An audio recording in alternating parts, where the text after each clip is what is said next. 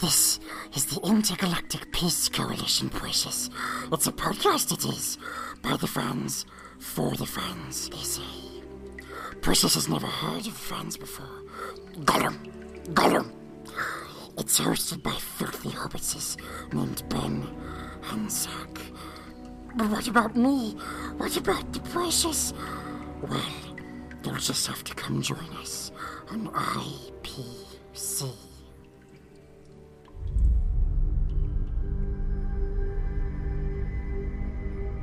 Does your journey end? You seek that which would bestow upon you the right to rule.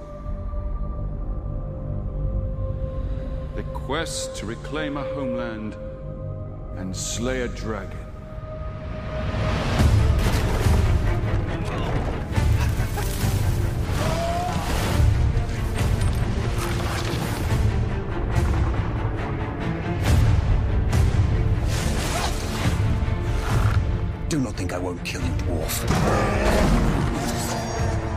Allow evil to become stronger than us? It is not our fight. It is our fight. One of us a trap! It's undoubtedly a trap.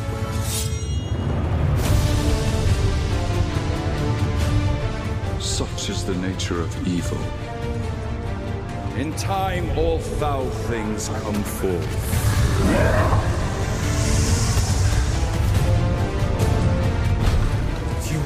Beast, you will destroy us all.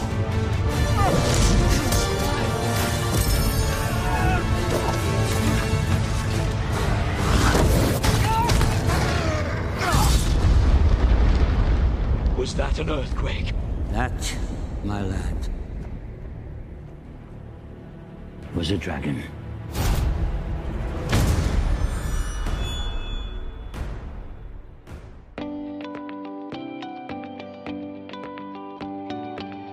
This podcast is sponsored in part by Benjamin Hart That's me! and yours truly, Zac Arnold. And by participation from listeners like you. So let's tune in to another episode of IPC. IPC. IPC. IPC. IPC. IPC. IPC. IPC. IPC. The Intergalactic Peace Coalition podcast. All the galaxies. All for you.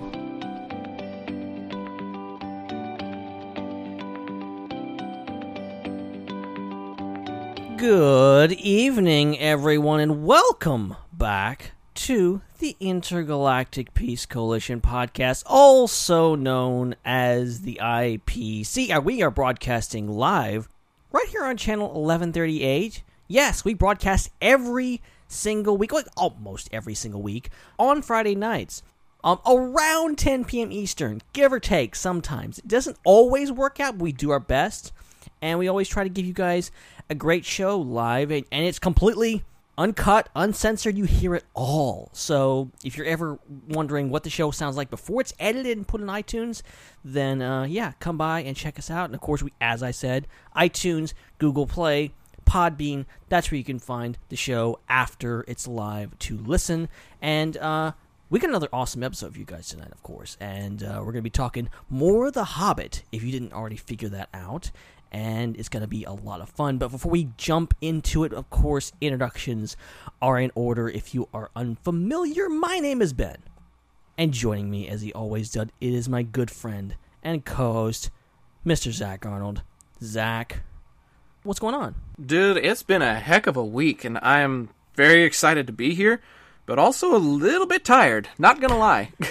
I hear you. Uh, I, I have probably worked like four or five different jobs this week and watched a couple of different movies, including the one we're talking about tonight.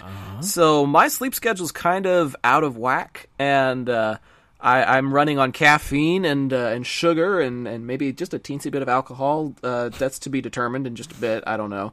Um, but I'm I'm excited to be here. Uh, we we we discussed the first Hobbit film last week, An Unexpected Journey, so we're back this week for The Desolation of Smaug, the middle of this trilogy, and Uh, I'm I'm very very excited to talk about this one, mostly because the little brief blurb that I gave led to some very interesting discussions between the two of us on social media in the middle of the week.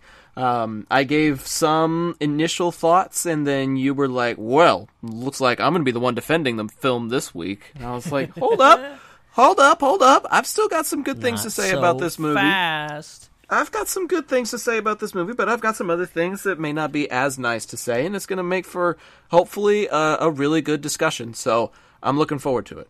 Yeah, and for the record, I have less mean things to say about this episode and more good things to say about this movie, I should say. And so it's going to be an interesting discussion to see where we land on it. But yes, I really enjoyed this one. So I'm looking forward to talking about it. But Yeah, before we you and me. before we jump into that, let's let's break the ice a little bit because Sure. you know there is a little bit of ice floating around in here for some reason.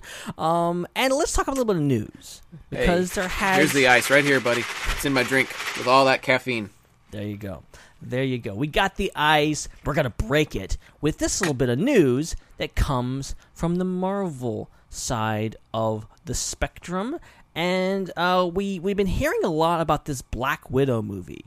And I, I've kind of been like, Yeah. I, I've been like, I didn't know it was actually a thing. I know people were campaigning for it for a long, long time. And then apparently it's happening. And apparently Scarlett Johansson is going to get $15 million to play Black Widow in her own movie, which is, uh, you know, it's, uh, it's going to be pretty interesting, I suppose. I mean, a rich person getting more money, I guess, is, is news, I guess, today, but whatever. Well, okay, so here's here's a little bit of context to to that whole thing. Um, this this is a this is a this is a time where a lot of people on a lot of platforms have been talking about trying to find uh, equal pay for for men and women, and it's it's been especially true on the on the big screen. Right. But I mean, it's it's kind of across the board as well. It's kind of a universal thing about you know women making cents on the dollar compared to men, and so this particular payday is one for the history books. Um, Fifteen million is ten more million than what Brie Larson is making for Captain Marvel. She's only getting Wow. paid five million for the Captain Marvel movie. So Johansson's getting three times what Larson is to star in her own movie. And I read a report from I think the Hollywood Reporter that said the 15 mil that she's getting for this standalone film is equal to the money that uh, Chris Evans and Chris Hemsworth got paid for for their roles in Infinity War. there you go. That's, that's the way it should be. I agree. I completely agree. Uh, and I mean, the other thought that I have on this is that it's about damn time. You know, we, we've seen a lot about who Black Widow is and and what you know what kind of things she's capable of. Everything from her first appearance in Iron Man two all the way up through her different appearances in the Avengers movies. You get a little bit of backstory in Age of Ultron. You see some of her capabilities in Winter Soldier. You know, you you, you get these little tastes and nuances of her character, but you know, maybe now is like the great opportunity to kind of flesh out her character even more. And so Yeah. I I feel like the timing on this is really good. I feel like the the finances being out in the open is actually a really good thing as far as, you know, becoming more progressive and and and bigger in that push for equal pay. I am in complete support of, of everything that they've done so far, and I'm looking forward to, to seeing that finished product. Because at this point, Marvel could put out, you know, Disney Marvel could put out a Happy Hogan movie, and people would go watch it. You ain't joking. I mean, I'd watch the hell out of that, but Yeah. I'm just a big John uh, Favreau fan, also. But I'm Yeah. a big Scarlett Johansson fan as well, so I'm looking forward to seeing what she can do with this uh, with this film she's being given. Uh, having having her in the lead role is definitely something that's overdue, in my opinion. Yeah, yeah. I, I'm interested to see what they do with this. Like, I'm not even sure where it's going to be set, what story they're going to tell with her. She's been really well developed in the film so far. She's been really kind of a fan favorite. And, I mean, unfortunately, one of the few female characters in this franchise, one of the few big female characters, lead characters. So, you know, I guess it's about time she got her own solo film after all the guys have already got their own solo film. But uh, you know, it should be interesting to see like what they do with this, how they expand her character. Because I'm, I'm like, I'm wondering like, at this point, what can they add to her character that hasn't already been kind of, you know, she's been through a lot in these movies. You know, kind of being, you know, kind of in a supporting role. So Mhm. like, I'm curious, like what what can we learn about this universe? What can we learn about her that we didn't previously know? I know she has a lot of backstory, so you know, with her being from Russia and all this kind of stuff. So like, should be interesting. Right, right. See, that's the thing is I feel like there's an opportunity to kind of continue on the backstory that they gave during Age of Ultron, like the academy that she grew up in. Yeah. I would like to see maybe the antagonist from that academy show up as like the primary antagonist in some current event so that she ends up having to face her past.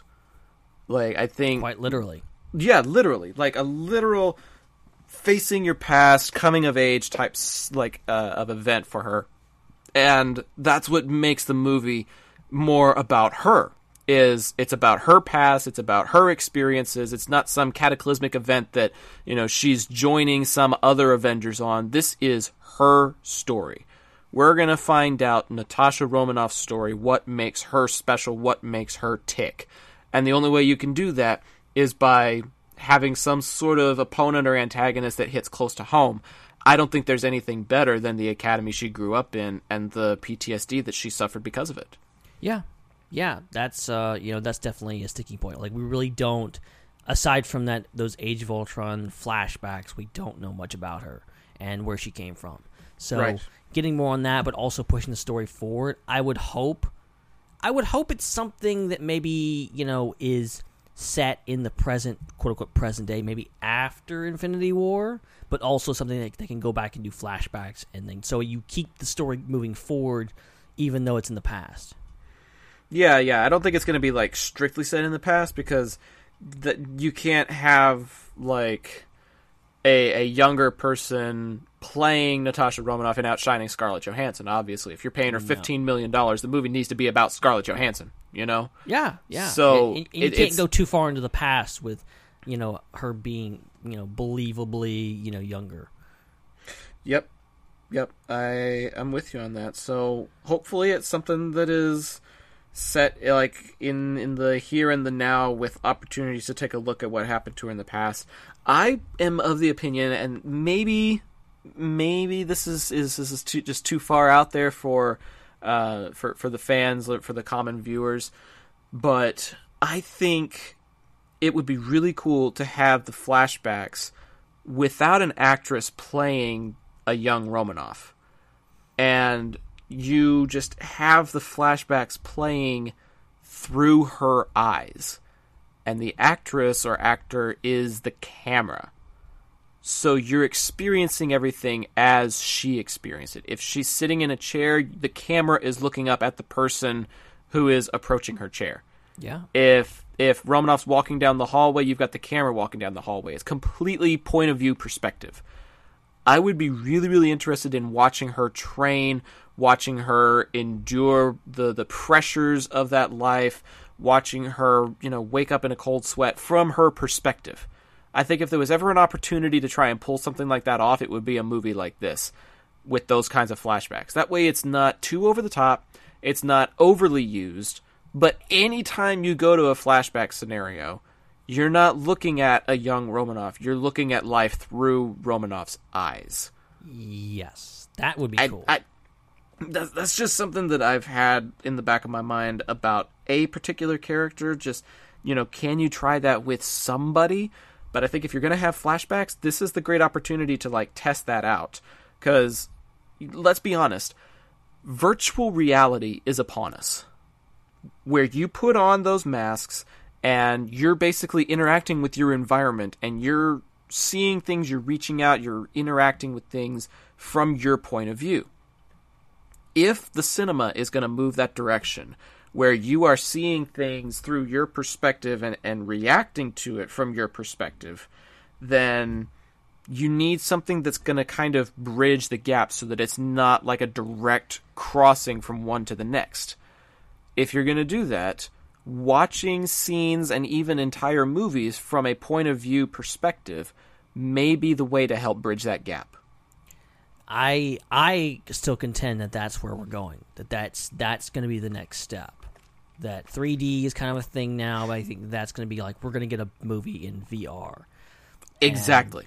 Exactly. you're- you're if that's the that direction that we're going, where we have to where we have to go to our seats and we put on VR headsets in order to watch the film and experience everything, then you kind of need to help transition that. You need to help phase out 3D movies and phase out the traditional viewing format and give the audience something that they've never seen before but still resembles the way you want them to experience film and entertainment through VR.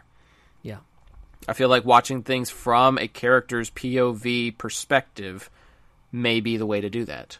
Yeah, I, I'm up for anything, and that's that would be that would be an interesting take on them. I don't think they're going to do that, but No, probably would not. Because Marvel not never takes soon. my ideas. No, well, me, They- mine they- either. They, Um, I, I send them hundreds and hundreds of, of different ideas and, and emails, and I think Dear they, Mr. Feige, right. Like I would like to see Adam Warlock do this. No, that never happened. I would I would settle for Star Lord making fewer penis jokes. hey man, we need to do an open letter of do that because yeah, be nice. Less less dick jokes, please. exactly. Okay, so Exactly. speaking of speaking of that, and speaking of yeah, yeah, talking the, about the man Guardians that, of the that- Galaxy. that brought us those, you know, less than savory jokes, at least for a younger audience. Um, as you know, as you all know by now, James Gunn was fired from Marvel. And Yep. he was going to do Guardians of the Galaxy Volume 3. He had it written, and he was going to direct it, and he was fired. And you all by now should know how that happened, whatever. Not going to get into that, and we're certainly not going to get into like why or how he should have or should not have been fired. But the big news this week is that he's been rehired by another studio to make another movie. And it's actually a sequel to a movie we talked about on this show not too long ago. So DC, you know, is not in the best shape right now. Let's let's just be honest; they're not in the best shape. They've made a few good movies, a few okay movies, and a few stinkers. Um, and then so they're coming out with Suicide Squad two, the second one, and apparently James Gunn has signed on with DC and Warner Brothers to write and possibly, keyword possibly, direct the sequel to Suicide Squad. So he's you know he was working on the script. He had the script for guardians of the galaxy volume 2 apparently they're going to use that script but he's not directing that movie. So he's basically cut ties with marvel. He's moved over to the dc universe and he's going to be working on suicide squad 2 at least writing it. And so there's been a lot of people going hey you you, you, done goofed disney. You know you you know you missed out and now he's working for your competition and i'm kind of in the same boat like i saw this coming like you know like regardless you know whether you think he should have been fired or not like this was only going to happen. James gunn is a very talented guy. He's gonna find work somewhere else and i think dc is the place for him to be. I think he really could do something great with this. They they're probably the only ones that have the budget that could keep up with James Gunn's imagination. Yeah exactly. Like I don't I don't I don't think I don't think Sony could keep up with it. I definitely don't think Lionsgate would be a good place for James Gunn to work. I mean, it's it's good for some people that are making the transition from television over to the big screen, but that's about all that Lionsgate's purpose serves. That and uh, over over the top Christian when you see like when you see Facing the Giants Lionsgate, it's like, oh, it's one of those movies. Mhm. Yeah, automatically kind of shunned, outcast. I'm just like, ah, okay, I'm done. But you know what I find really funny? I did a quick search. You said that we talked about Suicide Squad not too long ago, right? Uh, yeah, like, I was probably this- a little bit inaccurate there. This, this, is, this is about a movie that we talked about not too long ago, the Suicide Squad movie. Um, do you want to know when that episode was? Of course, I do. That was episode 119. and here we are doing episode 210. we are 91 episodes removed from our discussion of Suicide Squad, dude. wow. It does not, of course, as as I said, does not feel that long. It doesn't. No, it really doesn't. But when you said that, I was like, oh, I gotta, I gotta prove him wrong. oh yeah, yeah, that was. I just went and did like a quick search in the Google Docs. I just typed in the keyword Suicide Squad, tried to find out like which episode of the show notes it was on, and I was like, oh shoot, is it really that long ago? But yeah, apparently, hundred and nineteen. So it's it's been a while, and we probably need to rehash some old discussions in 2019. There's one particular franchise that uh, we need to be talking about in preparation for the latest installment. Um, it's been a few years since we've we've gone through all of those movies, and I think it's high time we bring those back. So, mm-hmm, mm-hmm. who knows? Maybe 2019 will be kind of like a throwback year where we like revisit some movies that we've discussed previously, and maybe like compare and contrast our feelings on them a couple of years later.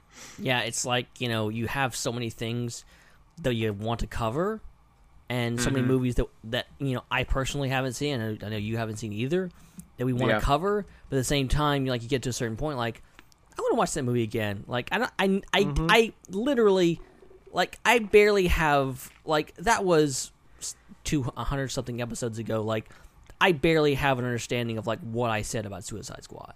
Like, mm-hmm. and there's like going back to our Star Wars episodes. Like, I have no idea what I said. Like, I, I would yeah, that happened in territory. 2015, dude. Yeah, like we did that leading up to the Force Awakens. We're now four movies into the new Star Wars franchise. Like that's crazy. Yep, yep. I did a little uh, a little backtracking, like looking at when Episode Nine releases and what we would have to do in order to talk about all of the movies, like all the Star Wars movies leading up to it. And our discussion would take us all the way back to like October. Wow. If we were to do that. Amazing. So I mean, that's a that's a lot of conversations to be had about Star Wars. But you know what? You're right. We we talked about them way back in 2015, and it's going to be 2019. I think four years is enough time of separation to go back and revisit certain films, especially if they're classics like Star Wars. Yeah, of yeah, totally. So. You, uh, you listeners may have just gotten a little taste of what's to come in 2019 among some other movies that are coming out and maybe some other franchises that we haven't touched on yet. There's a lot to look forward to in 2019. I'll, I'll put it that way. Oh yeah, looking forward uh. But there's a lot to look forward to tonight. Unless you got any other thoughts on on James Gunn, I'm I'm totally in favor of him working with DC. I think the whole misfit characters idea is very similar to what he did with the Guardians of the Galaxy. I think he can take those misfits from the Suicide Squad and turn it into something pretty awesome. Yeah, I know some people, you know, not the biggest fans of the Guardian's humor, and you know, I, I, I wouldn't, I would not be in favor of James Gunn just Guardians of the Galaxy defying like Suicide Squad, like, but I, I think that he has more range than that. That's not the only thing he can do, and I think, I mean, he has a lot of horror roots. He has a lot of, you know, he's done a lot of different things, so I think doing a different spin, but taking his kind of style and putting it to that. Like I, I, don't know, I think he could do some really great stuff with it. With being that Suicide Squad was a, from what I can remember, kind of a a man movie. Like it wasn't terrible, but it also wasn't as great as it could have been. So, like I think taking from that and going, you know, you know, what could he do with that? Um, and I've also heard there was another thing, and I don't know if this is true or not, but someone said that this is possibly a completely different take on that franchise. Like this could be like a reboot of sorts, which is crazy to think about. Well, I mean, some of the characters died. That's why they're called the Suicide Squad. Yeah, you know. So I mean, I don't maybe... see why they would need to reboot it though. Like, just you can start over and go, okay, this is a continuation, but it also like it's a fresh start, and you've got some of the old characters, you got some new characters. You don't have to bring everyone back because you know there's you could have a completely new different roster of characters that's set a few years later or whatever still tied in with the DCEU. Yeah. Yeah, I can see that. Either way, I'd be really interested to see what they could do with Gunn at the helm.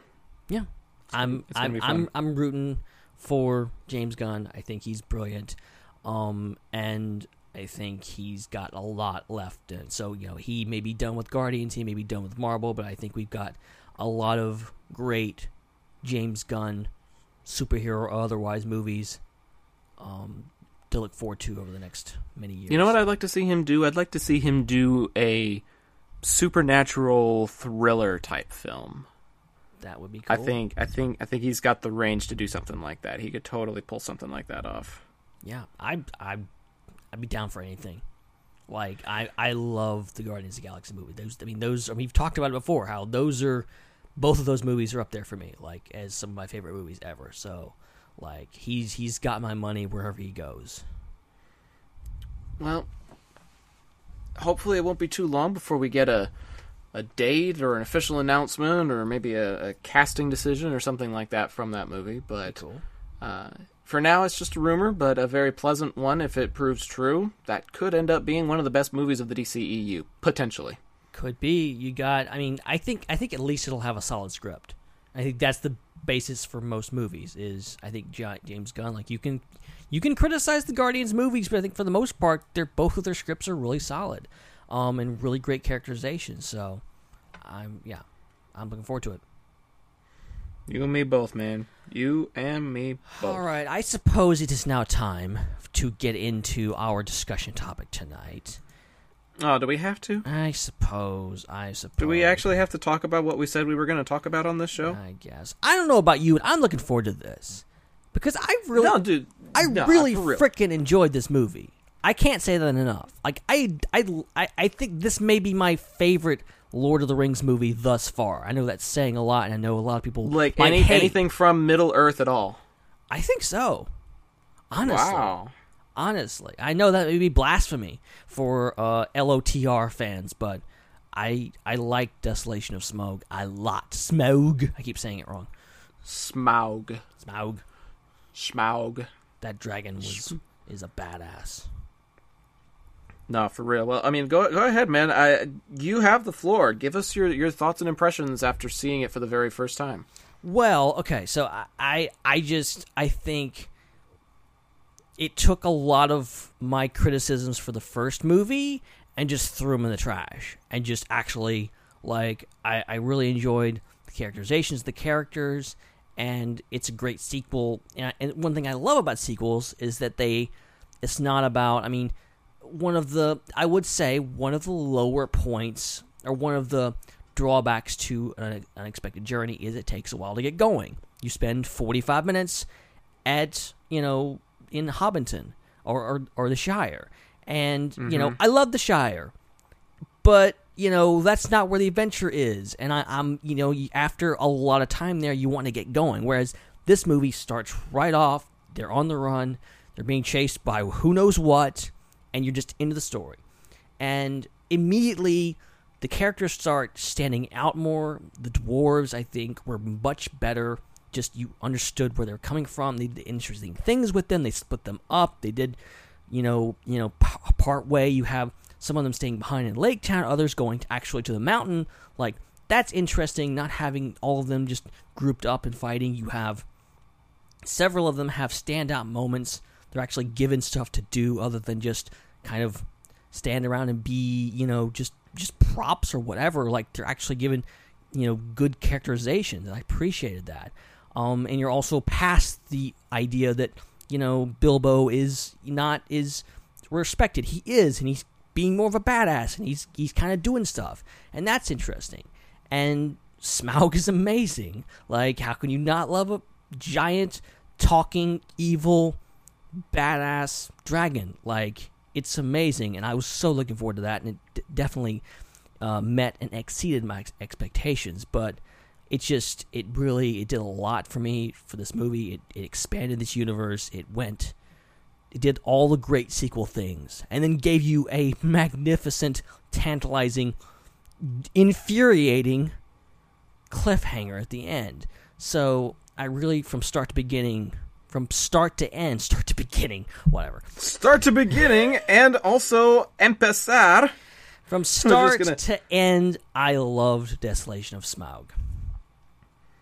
So speaking of end, what did you think of that ending? I it's it's it's funny. I did the same thing that I've done with a lot of movies, which is I go, I you know certain things are coming. Like I I know he's gonna attack Lake Town. They're gonna have a big showdown with him. But like you get to the last twenty minutes, is like you're looking at your watch, going, wait a minute.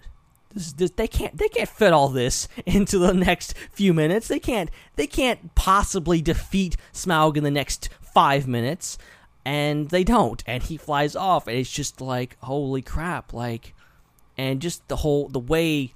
I mean, Smaug himself is just this. He's just so un, this unstoppable force, and I love how they characterize him. And Benedict Cumberbatch is amazing as always. Maybe maybe my Oh, yeah. my favorite uh, Cumberbatch character thus far. Um, and just But have you watched Sherlock? well, no. Okay, sit down, son. Okay, okay, okay. I'll take that. No, I'm kidding. I, I, I'm actually, uh, I, I'm, I'm actually rather in agreement with you. Smaug is probably one of the best parts of the of the movie because they make you they make you wait, and you only see like a part of him at the very very end of the first movie, and then you're like more than halfway done with the second movie, going, where the hell is the dragon? Like the anticipation just leaves you on like the edge of your seat wondering when you're going to see him how much of him you're going to see and they just make it so impressive and the throne room as well just filled with piles and piles of gold like Yeah.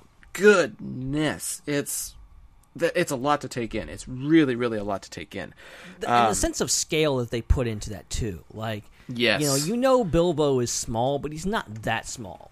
And when they show Smaug, he is gargantuan. Like, it's hard Oh. to fathom how large he is. And within this giant cavern, like it's just like they do such a good job, and the CGI is phenomenal. Like he looks great. So on that note, uh, I'm gonna I'm gonna continue this dragon discussion, but shift gears just a little bit for a minute, Certainly. for like a, a little comparison contest type thing. Um, this is not the only dragon in the business, if you take my meaning. Um, there are some dragons in the TV series Game of Thrones as well So I've heard. very very popular um, very integral to one of the main characters in their pursuit of the iron throne. And uh, i really feel like there was a bit of an arms race when it comes to the presentation of dragons back in the, the early 2010s because uh, you first see the dragons at the end of season one in Game of Thrones. They like hatch from their eggs and they make their first appearance, and the CGI is all right, but it's like 2011, so it's not like the best CGI you're ever going to see in your life. Blah blah blah. And then you get like the really really good stuff in season seven, but that's way after the Desolation of Smaug. So like you're kind of in the middle area between meh and amazing in Game of Thrones, mm-hmm. and then there's Smaug right in the middle of all that. The Hobbit came out in December of 2013. Desolation of Smaug came out in December of 2013. That was between seasons 3 and 4 of Game of Thrones.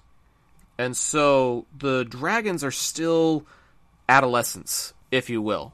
They they're still growing up, they're still harnessing their powers, they're still learning how to breathe fire properly, and they're not fully grown by the end of season 3. At the end of season 3, the main character who who owns the dragons um, buys and then frees a slave army and the master of that army is set ablaze by the biggest of the three dragons.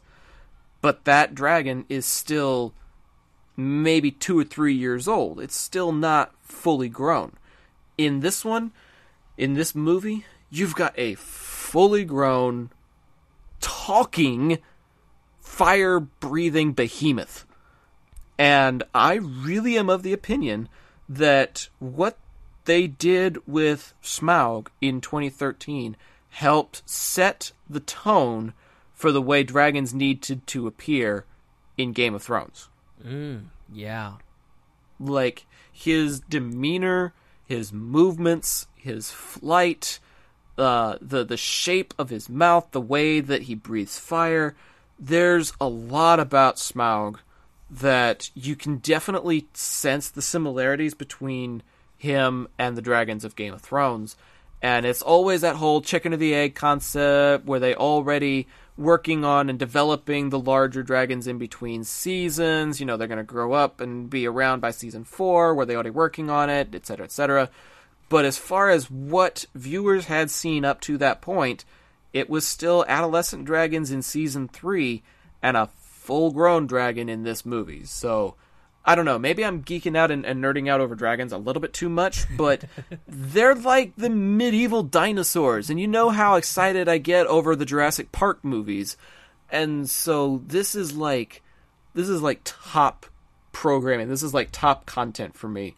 That's that's honestly one of my favorite parts of this whole movie is the the interaction between Bilbo and Smaug is amazing it's absolutely amazing, and we'll talk about it in a little bit. We, I'm, I'm getting way off topic here because we're supposed to talk about this movie in chronological order. Damn it! Yeah, kind of, sort of. Eh.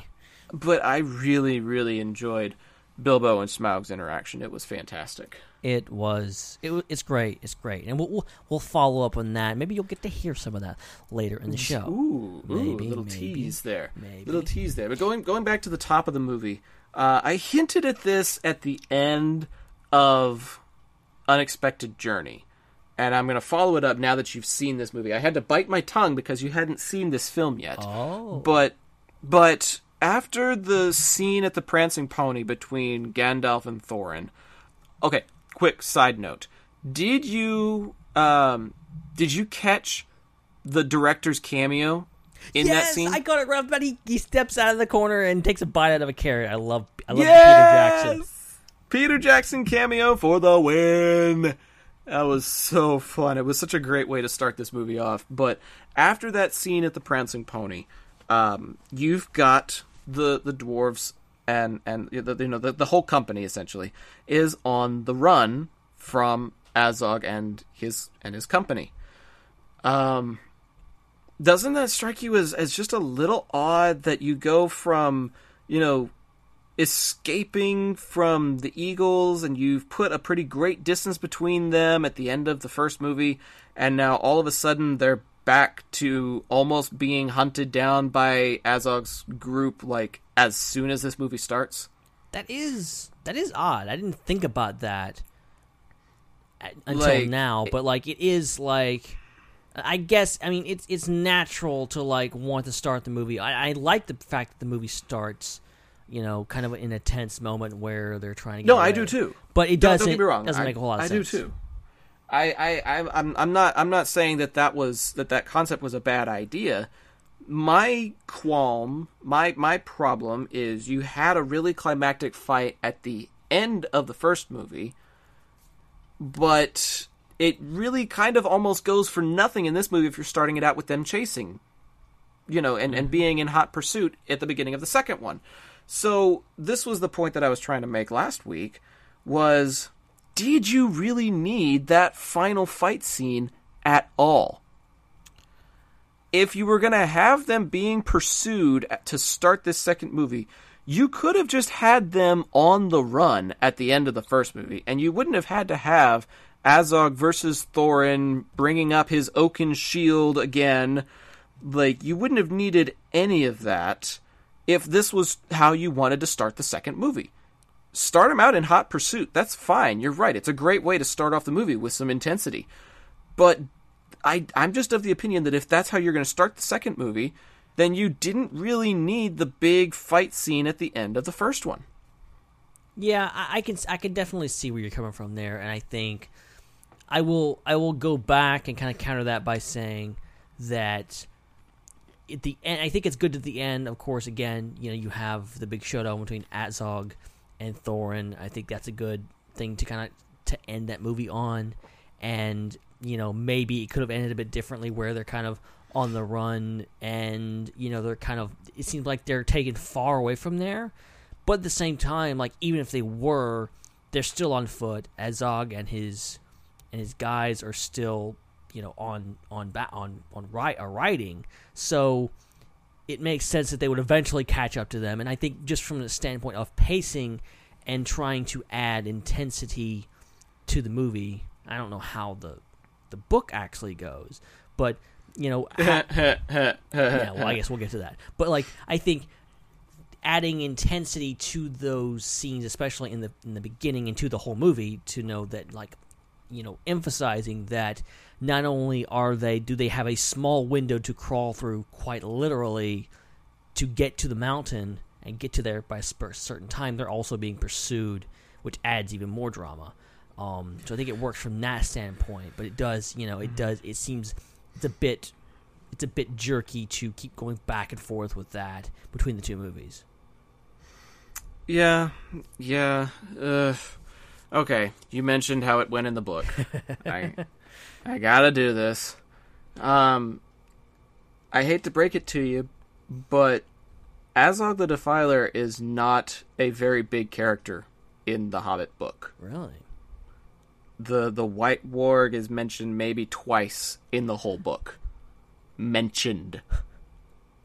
Doesn't have a whole lot of dialogue, doesn't have a whole lot of integral portions, and yet they took that that character and like pulled him out a little bit and like extrapolated him into the big villain character essentially. So like there there is a sequence that involves orcs and goblins and a chase scene and the eagles like all of that is there. But it's almost like an assembly of the most intimidating creatures of the forest and they're having some sort of a summit in like a clearing in the woods and it involves the goblins from the mountain and the orcs that have come out of the hills trying to, you know, figure out what their next plan is. They're almost like forming an alliance of sorts, if I remember my book correctly. It's been a while since I've read it, but the the whole point of the the the company being in the trees is because they're trying to listen into the conversation while staying out of sight. Mm-hmm. And so it was more of an avoidance technique than it was actually, you know, um, having a fight and, and sending down fireballs and that kind of thing. Like they were trying to hide more than anything. And then the Eagles do come and take them a part of the way, but they do have to continue the rest of their journey on their own.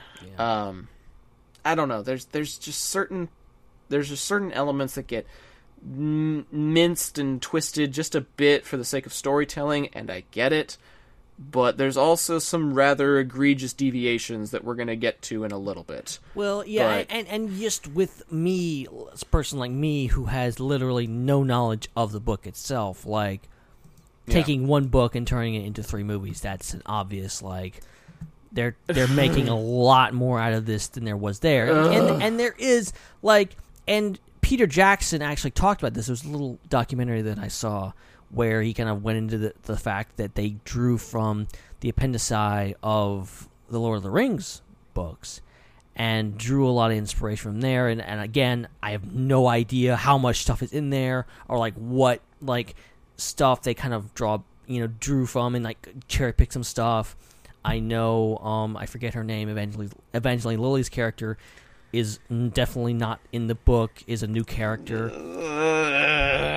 and I, you know, just just from from being ignorant, I liked her in the thing, but I understand like people that you know you you have i mean you you read the book and that's what you're expecting and you don't get that i get it um you know it's it's like being i don't know it's literally being told what the movie's going to be and then seeing something different which is from my point of view i'm like okay i really don't care but at the same time i understand where people are coming from when they're like uh, you kind of could have been more faithful to the book Well, I mean, imagine if the the Force Awakens novel had had come out first, and uh, you know, if I if I remember correctly, the the the novel has certain characters in it that don't end up making it into the movie.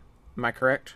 i think so like don't they don't they talk about the Knights of Ren a bit more and there's a there's a there's a captain that doesn't make an appearance and he's kind of become like the stuff of legend now because he was supposed to be in the movie and then he wasn't.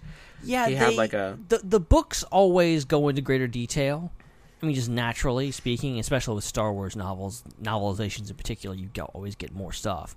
But uh, yeah, there is some more stuff in there. They don't go into too much detail because I mean, and and it's, but at the same time, yeah, you're right.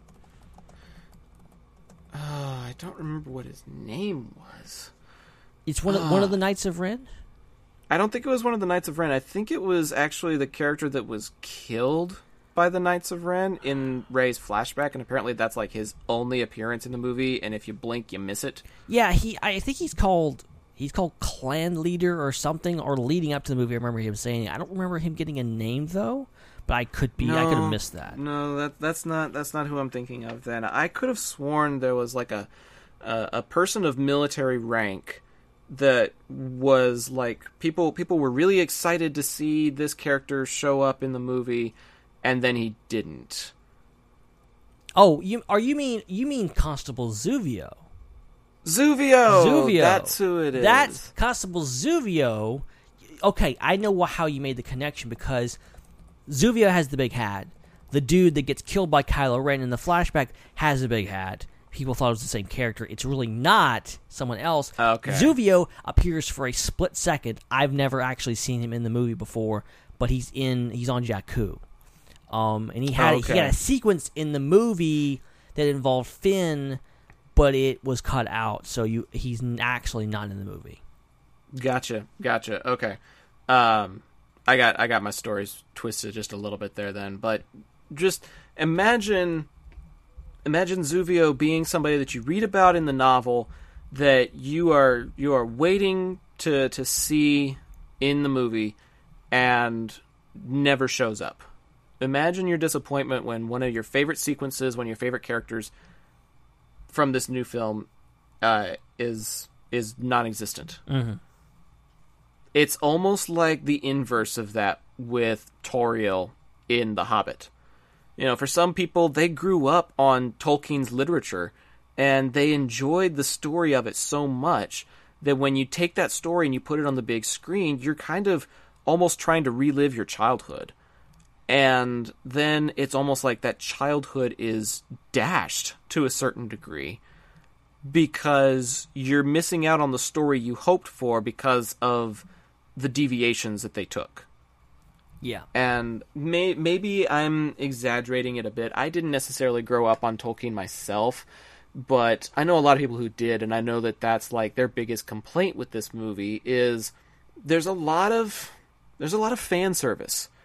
There's there's a lot of fan service in this movie as far as um, you've got a lot more Gandalf and and people obviously love Ian McKellen. Mm-hmm. You've got more Azog the Defiler because you need that intimidating presence. You excuse me. All that caffeine in my system's coming back up. It's talking to me.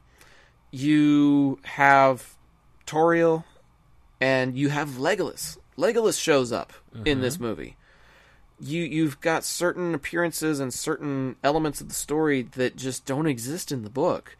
And while it's good visually, and while there are even certain elements that I'll admit tie things together to the Lord of the Rings better than The Hobbit does in the book.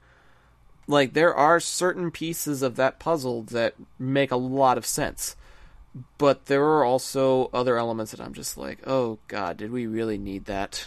so we'll get to it. We'll get to it. But I am probably gonna be on like the the defense of the deviants in this more often than not. But we'll uh we'll see what happens. Now one that I that I did um that I did really like that I thought was very very accurate was when they uh when they go into the Mirkwood forest and encounter the spiders.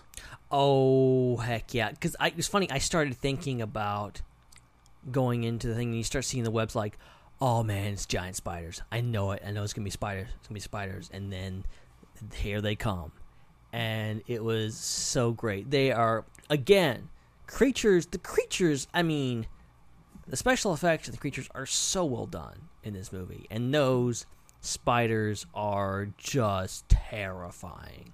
But also, it's so satisfying to see Bilbo just start chopping through them like right off the bat.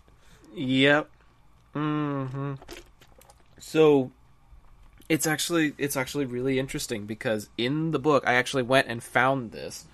I, golly, where did my book go? I thought I put it at my desk. Uh oh crap! It's over on my coffee table. Okay, oops. Um, I actually went and found that sequence in the book, and it's actually almost word for word like there are sequences where the the, the the, the company gets lost and they end up getting captured by the spiders and there's a whole group of them and Bilbo is the one that ends up helping them out. He lodge he he, he uh, what is it called? Notches notches his first kill of this expedition by killing one of the spiders and after he does that, he realizes that his uh, his sting beat the spider's sting because he didn't he didn't end up getting injected with the venom. So because he didn't get stung, he ended up naming his sword Sting. Oh and yeah. So, so like in the past movie, they were talking about how you know swords only have names for the great deeds that they've done or or what have you, and uh, now that it's lodged a kill, he is uh, is worthy of giving it a name, and so he does it in in the book, and then you hear the spider in this movie saying, "Ah, it stings, it stings," and it's just it you know it's it's a great storytelling tool to kind of emphasize that he's about to give it its name, and it's the same name that Frodo uses when he encounters Gollum in Lord of the Rings. Yeah, and then You know? Frodo fights. Uh, one of my favorite scenes in in the the original trilogy is uh, Mm-hmm. Frodo and Sam versus actually it was Sam versus the versus the spider when Frodo is captured. That's a oh I Mhm. love that. versus Shelob. You're right. So I mean, spiders are are a great part of the Lord of the Rings lore, and to have them included in the Mirkwood Forest was really really cool and really well done. I uh, I I really I, I really enjoyed that sequence. I liked where it was going, and then as soon as they get away from the spiders, that's where things go off the rails a little bit. Yeah, they really don't even get away from the spiders. They fall right out of the spider nest into the waiting arms of the elves, who are Yep. not bad guys, but they're not friends with the uh, w- with the uh, with the dwarves. So, you know, they're immediately captured and taken. I mean, they're they're saved, but ultimately are captured like criminals, taken to to the to the elves' place. Yep, yep. And you get to meet King Thranduil, played by the ineffable Lee Pace. Yep, love him. Like, honestly, as much as I enjoyed him as Ronan the Accuser, I really feel like his role as Thranduil is one of his best as an actor. He's great. Like he he is he is working on solidifying himself among sci-fi lore, if you will, because um, he's been in Guardians of the Galaxy. He's he's been in the Lord of the Rings. So really, all he needs is like one more killer franchise to like solidify himself among the sci-fi gods for me. Uh, I may Oh, be yeah. missing something that he has been in. I may be forgetting something. I know I say this just about every actor ever, but uh, get Lee Pace in a Star Wars movie, please. Get everybody in a Star Wars movie. Get me in a Star Wars yes, movie, please. yes, that's what I can get behind. Me. Oh, that would be that would be funny. That would be it would be cool, but it would be funny. Um, apparently, he was in the movie Lincoln. I don't know if that counts. That's more of like a historical fiction. Lincoln. I wonder what he did in Um, Lincoln. That's cool. Let me see. What else was he in? He was in a movie called The Fall back in 06. But yeah, the Hobbit trilogy and Guardians of the Galaxy, and he's going to be in Captain Marvel as as Ronan. Yeah, he'll be back. be- before he goes rogue. So this is like him still working with the um, oh with the Kree with Kree civilization before he goes off the rails and joins Thanos. So that should be that should be interesting.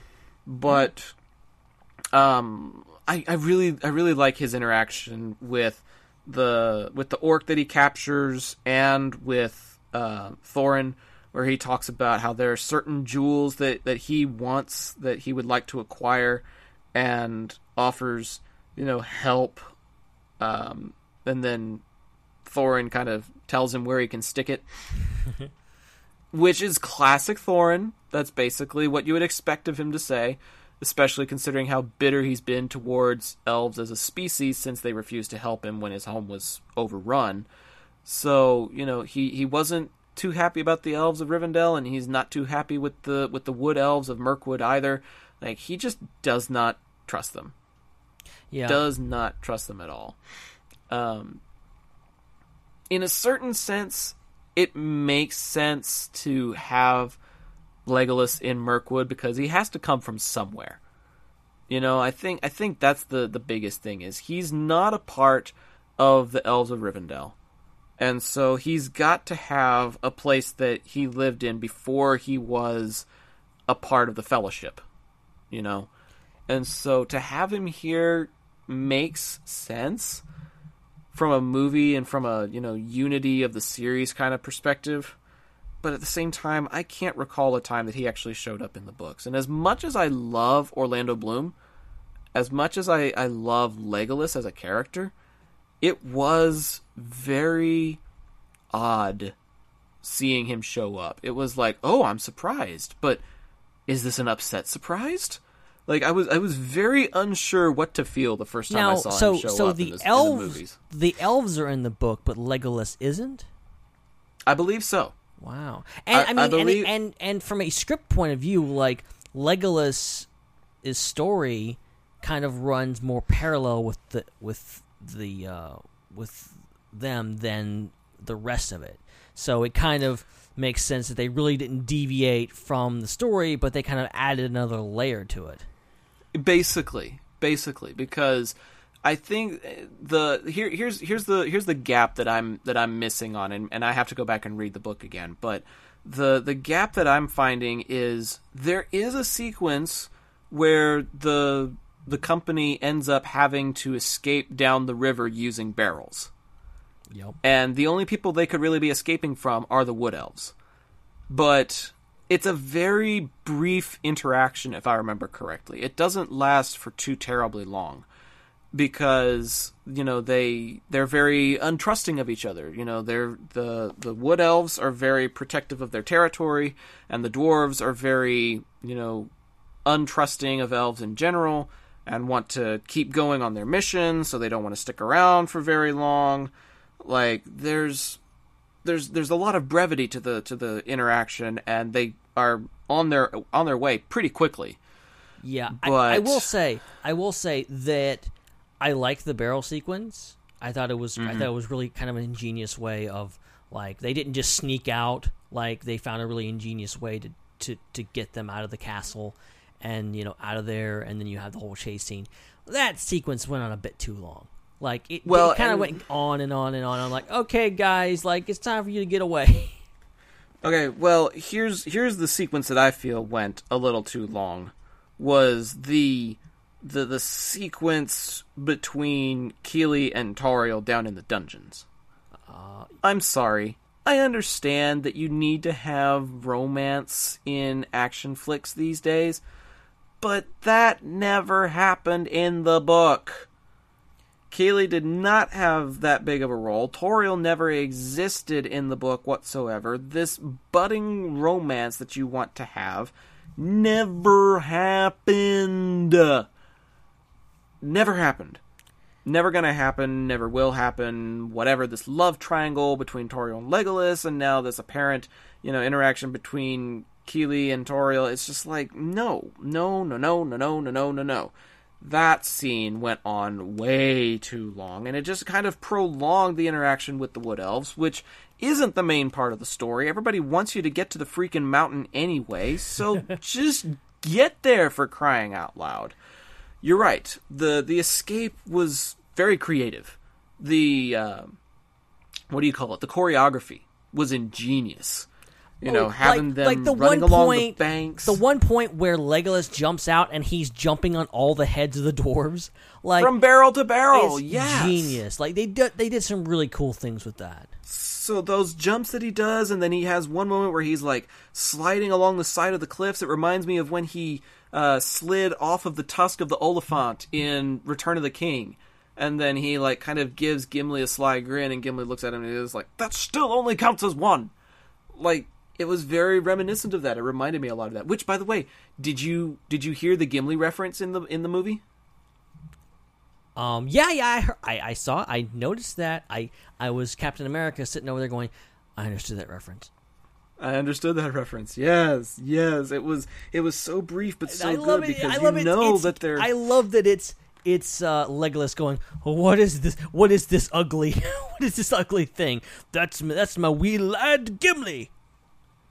And you're just like, oh my gosh, Gimli, son of Gloin, and so now you're getting like a little bit more context as to you know where Gimli gets his bravery and his his pride in his people and that kind of thing. Like you're you're learning more about a character that you thought you couldn't learn anything more about just from that one reference. Now all of a sudden you've got the context of that's his father. Like, oh man, that's cool.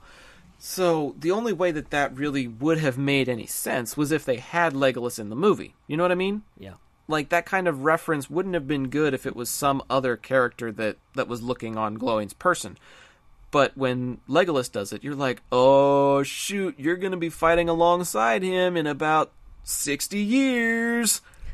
Like you you kind of I I personally got like a little too excited. And, and probably, also, I love that this sequence kind of gave me new perspective. Not that I, not that I didn't get it in the like watching Two Towers, but I definitely like didn't quite like get the whole picture. And in this movie, like really outlines like elves and the dwarves do not get along. They hate each other for whatever reason. No, they, they don't get along, don't. and it gives more context to Gimli's line about "Never thought I'd die side by side with an elf." Like, and it's you know it gives you kind of perspective on like, hey, things are bad, but like people that are literally, bitter enemies that are willing to kill each other or capture each other, imprison each other, are having to work together because of this greater evil. Yep. Yep. And that greater evil is explored a little bit in this movie, which we will get to. Yes, in- it is. in- yes, in- it is. In just a bit. But going back to the the fight along the rapids, um I I really I really did enjoy that sequence. For for whatever reason, even though it did go on a bit, I thought it was something that we'd never seen in Middle Earth before. You know, we don't explore the waterfront all that much. Most everything is fought on the ground. There are some mercenaries that are paid in Return of the King that show up in fleets of boats. But other than that, most everything that happens in Middle Earth happens on the ground. So to have an encounter on the water like that was really different, was really creative, and I liked it. So as as much as I didn't really care for the addition of Tauriel, Evangeline Lilly got to show what a badass she was in that sequence. Yes. You know, she was matching Legolas kill for kill and just mowing down orcs one after one. And it was it was impressive to watch. It was a great display of of teamwork. It was a great display of communication because at one point they were like tossing weapons back and forth so that whoever needed it was able to use it at the time. And nobody died, which was rather impressive. You know, the Yeah. I, I honestly thought they would take somebody expendable or, or somebody that wasn't supposed to be there and be like, oh, well, you know what? We're going to take creative liberty and we're going to get rid of somebody. But everybody ended up making it out of there. Everybody ended up surviving and started making their way towards Lake Town, which was which is probably like the, the most important part of the story anyway, getting to Lake Town, getting to the mountains. So um, I'm glad that they kind of use that as a bit of a buffer to let you know, hey, we're phasing out of the woods and we're phasing into the more important aspect of the film. So you better start paying attention. Yeah, yeah, and you- we get introduced to Bard, the bargeman. that was funny. I think they call him Bowman in the in the book, but I don't remember. Really, really. So they changed. The- they changed his name. For some reason, Bard the Bowman sounds more familiar than Bargeman. I don't know why. But again, this is another example of this movie doing a great, great job with the casting. Mm-hmm. Oh my gosh! Who plays I- who? Who plays Bard? I forgot. So Bard is played by the same actor who played Gaston in Ah, in the in the live action Beauty and the Beast. Beauty and the Beast. Why did that escape me? It's Luke Evans. Luke Evans. Yeah. Why? Luke why did I not think of that? And at, at I think at one point it was really funny. Somebody did like a side by side of Luke Evans from this movie and um, Orlando Bloom from Pirates of the Caribbean, and they're like Luke Evans being more Orlando Bloom than Orlando Bloom's being right now because they put so much makeup and a wig on him and stuff that Orlando Bloom didn't even look like himself when he was playing Legolas. So Yeah, I thought Yeah, um, Legolas looks very shiny, very shiny Yeah, he in this does. movie. And he, looked, I he mean, looks super young too.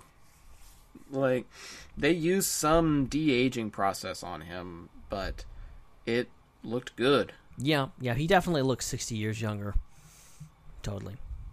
They did a really good job with that. I mean, elves don't really age a whole whole lot anyway. Because I mean, not. even even Thranduil said like a thousand years is the blink is a blink of an eye in the eyes of an elf, or something like that, or or a hundred years maybe.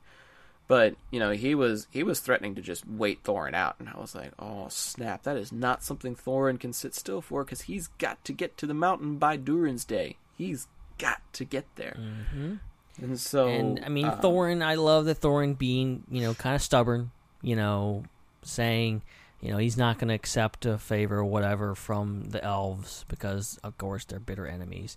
But you know, and but getting getting to Bard, I think, like I like I liked him a lot, and also. What's what's the is it Balin is Balin the name of the uh the the dwarf that uh that has like the big white bushy beard uh, Balin, Yeah, Balin. Okay, I liked. I, he had a. I- This was one of the scenes.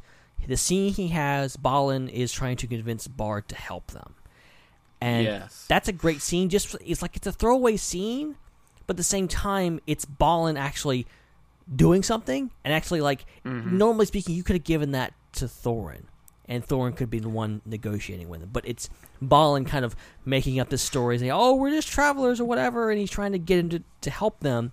And it was a great to like giving each of these characters more characterization and more more character, and actually giving them something that they're specialized in. It's not just you know Thorin and his buddies. It's Balin being you know really good at something, and the other characters doing stuff too, and uh, helping them stand out more. Yeah, yeah, I I agree with you. I mean, it's it, it gives a better look into the ensemble nature of the group because Thorin is not very tactful. You know, he he says what's on his mind, which can be good in certain circumstances. Uh, it's it's a great leadership quality to have when you're in a really tense situation, like at the end of the movie. But when you're trying to be tactful and be a negotiator, you need somebody else. Usually, that person was Gandalf in the first movie, but you know by this time he's had a he's had a vision and is called away to Dol Guldur, and you've got to have somebody else anchoring the negotiations. And Balin steps up to the plate, which was really cool. It was kind of weird the way that they got in with a whole bunch of fish over their heads, but uh, you know he he offered to pay double. He offered to find a way to, to smuggle him in, and everybody everybody coughed it up uh, after after a little bit of convincing, but they did it. And uh, here's here's where some of the other casting comes in. I mean, uh, Ryan Gage, which he's not a big name actor, but he played the role of Alfrid, who's kind of like the the the the henchman of the town, if you will. And he's creepy, dude. Alfrid is. Alfrid is creepy. And then the master of Lake Town is played by no one else but the great British comedian Stephen Fry. Oh, Like- yeah, I knew I recognized him. Oh my gosh. The two of them play off of each other really really well as like at uh, in the in the master's quarters where he realizes that you know there's there's trouble a brewing and there's insurrection mounting and and who who would dare threaten my authority and then it just kind of comes to his senses and he's just like bud like he's he just says it so disdainfully and i'm like yes "Ooh, that was good. You're so slimy. I love it." Yeah. Cuz that's exactly what the like the vibe and impression that you get from Lake Town. It's it's dreary, it's older, it's deserted, it's not a happy place. Um not people are people are not happy under the rule of the master of Lake Town. Like there's a lot that's just not going for this city.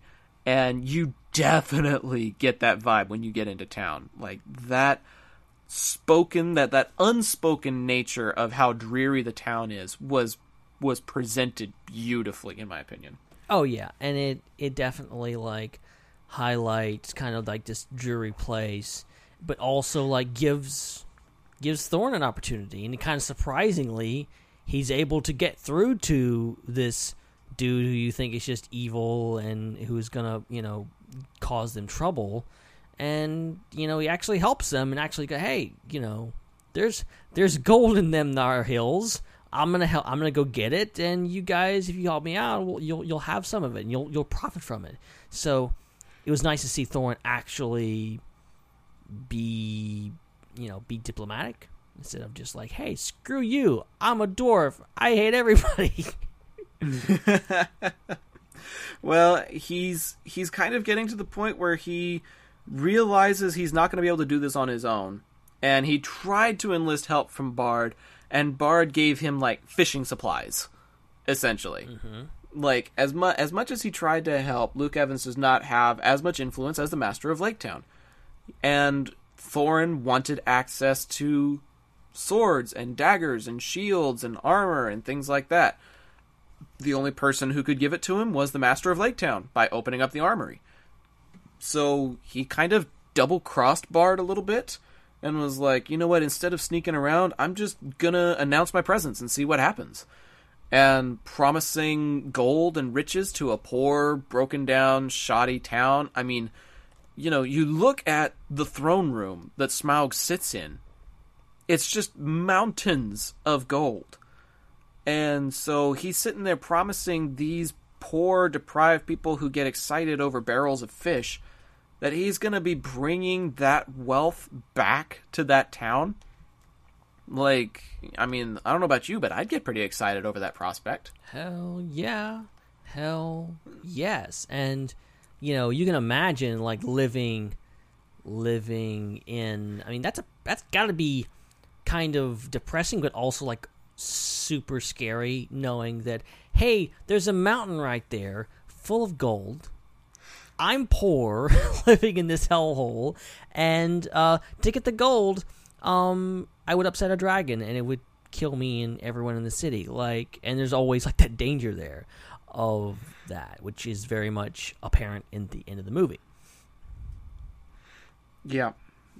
Yeah. And so uh, I can't help but wonder if there were people from Lake Town who tried to like sneak in and get like a handful of gold and ended up paying the price, you know? I feel like, Like- I feel like he's I mean what else does Smaug have to do but to just you know smell and keep an eye out for intruders so Yeah, I mean that's that's basically it. I mean, he he essentially like like just hangs out in his piles of gold like we saw him in this movie. He he kind of just sleeps there. He just hangs out there. And honestly, I'd kind of do that too, you know. I would kind of swim in it just a little bit. Yeah, what the does way he what was- does Smaug want with gold? Does he eat it? What I mean, is he just greedy? Is he? I mean, I understand the you know wanting gold. It's pretty. It's it's you know useful, but like, what's he using it for? He's he's a he's a he's a freaking dragon. What do you need all that gold for? So it's a thing apparently um, that's part of dragon lore in general. Like it's not something that is limited to just uh, to just the Hobbit franchise or just the Lord of the Rings or just to Middle Earth. Um, apparently, that's just something that has affected dragons and, and has been a part of, of dragon lore across the board because it. Uh, it's it's true in certain legends and myths about dragons. It's true in the C.S. Lewis universe. Um, in the book Voyage of the Dawn Treader, there's actually a um, a hoard of gold on one of the islands that they travel to, And when you, as a human, end up getting corrupted by the greed and start wearing that gold, it turns you into a dragon. Oh wow. So there there's some mythos out there that says dragons are actually humans changed by magic over the greed of their lust for gold. Wow. And C.S. Lewis kind of extrapolates on that a little bit in in that particular book.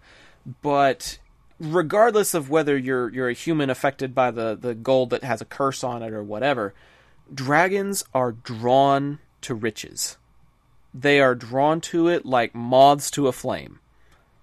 And for those of you that are listening to this in October of 2018, that's a pretty freaking hilarious joke because of all the moth memes that are going around the internet right now. oh, yes, classic. But dragons are just magnetically drawn to riches, to gold in particular. And for Smaug, this is almost like a status symbol for him because um, what what's his name Thranduil Mhm. mentions to Thorin that he has encountered the dragons from the north. So there's more than just Smaug. There there's a lot more dragons out there, but Smaug is the only one who has made it this far south or has dared to venture this far south. And by taking over Erebor the way that he did, he's now one of the richest dragons in Middle Earth. And so not only is he trying to hold it from the dwarves or the humans or whomever would want to take it back from him, but he is also in a position of power, of status over the other dragons.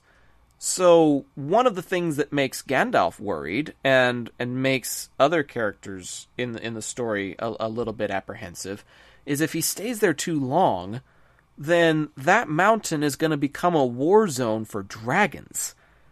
And they're going to end up fighting over it, trying to kill Smaug so that they can have the riches instead. Wow.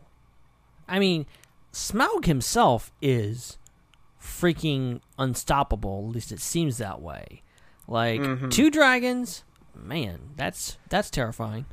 Yeah, imagine having two dragons swirling around that mountain, fighting each other mid flight, almost like a fire breathing jousting competition, vying or, or jockeying for position for that mountain so that one of them can be one of the richest, most powerful dragons in Middle Earth.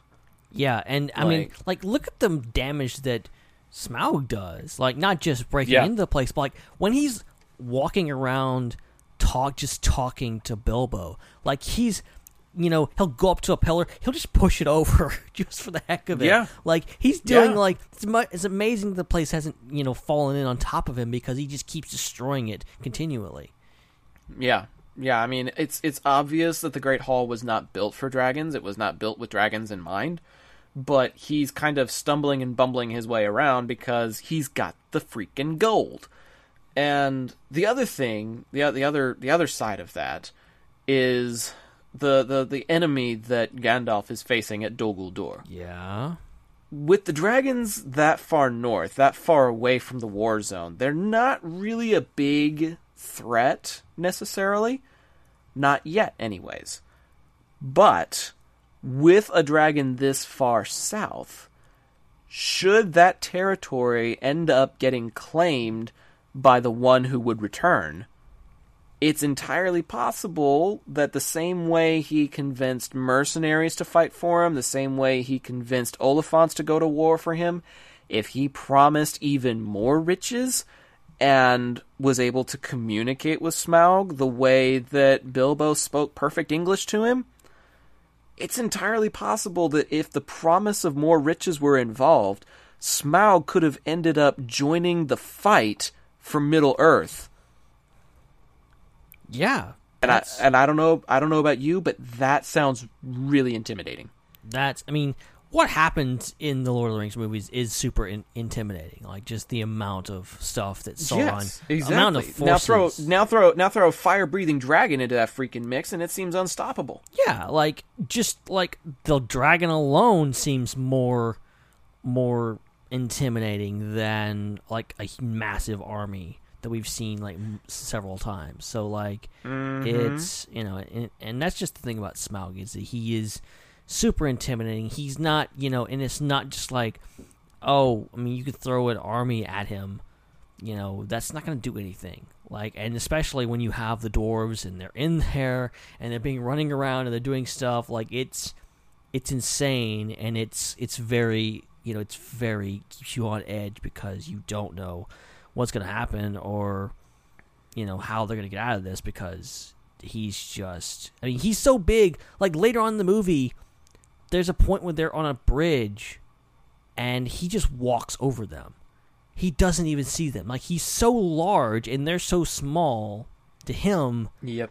that he doesn't even notice them like that's insane Yep. Yep. It was. Oh man, so many good elements of that final fight. So many good elements. But before we before we get to that, let's let's talk about how they get in. mm-hmm. Because you know, before Bilbo even has this encounter with him, before he even meets this dragon, they've got to find a way into it. And do you remember at the end of the movie where one of the birds kind of flew up to the mountain and was just kind of pecking on one of the rocks, and it was echoing throughout the great hall, and it like woke Smaug up from his sleep, and then his eye is like the last thing we see, and then it cuts to the credits. Mm, I don't remember that. I think I do remember that, but not vividly. Oh, even though it's been like that two was weeks. But that that was that was how they finished the movie. Was like it's it's this particular bird. We'll take it as a good omen, and that bird ends up making it to the mountains, and etc cetera, et cetera.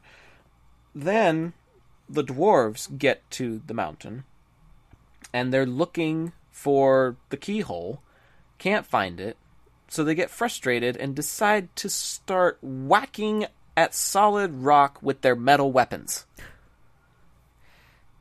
I thought that was really clever that they get there and they're right on time, but they miss. They seemingly miss their opportunity. And Yeah, they feel like they they feel and they're, they're like just doing they're- those. They're they're so desperate to get in, they just start hacking at it, and they're like, "Oh crap, we missed it. Let's just go home." And then Bilbo, as anybody would, like I I totally relate to Bilbo in that sense, but like I'm gonna stay here all night until I figure out a way. But he does just the next few minutes, and it's it's brilliant because it's like the last light of Durin's day. Well, you know, th- that's the last light is the moonlight, not the sunlight.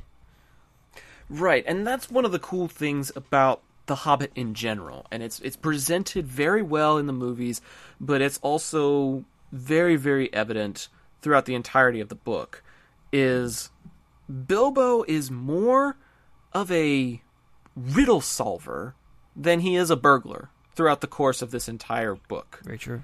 Because he's got the game of riddles that he has with Gollum. He solves this riddle that gets them into the mountain. And then he plays a game of riddles again with the verbal sparring that he has with Smaug once he gets inside. So I honestly consider him more of a master of riddles than I do a burglar in most cases in this franchise. Just because every time there's some sort of mystery that has to be solved, he's the one that ends up solving it. Yeah, yeah, and it's it's you know just adds more to his character and adds more to like why he's there to begin with. You know, he's Mhm. he's he's the the whole linchpin in making this whole mission work. Yeah. Yeah. I mean, he's he's a key part.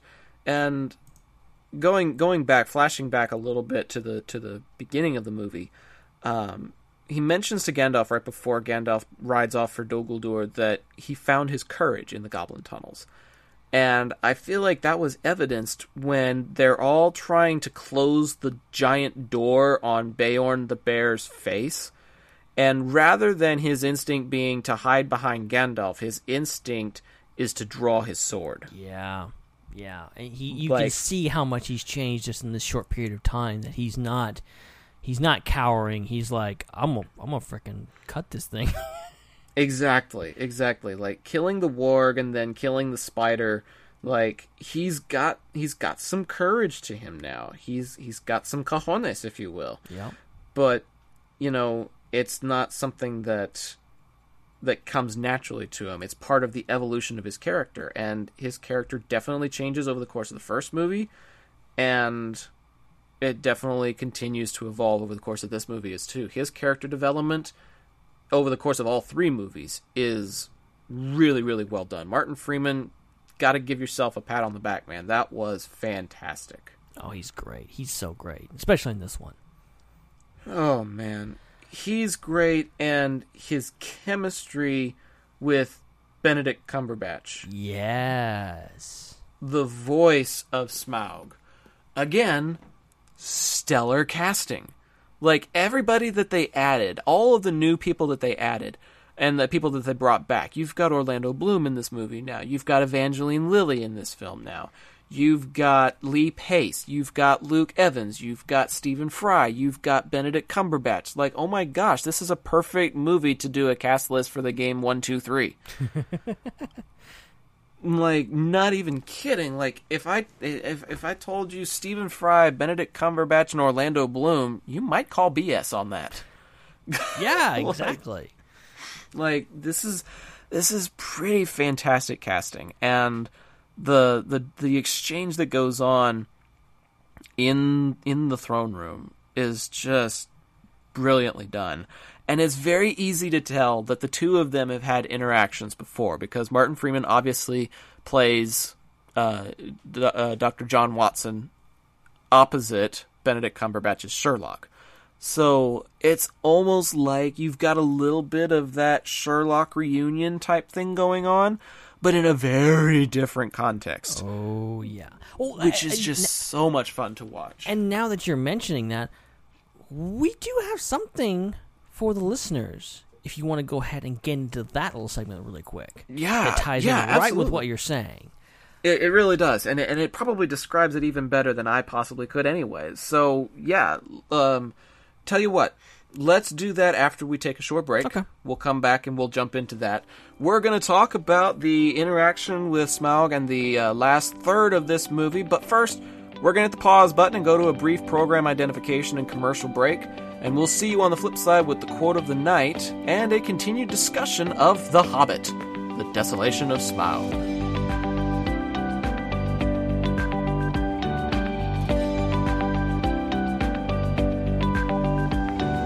This is IPC.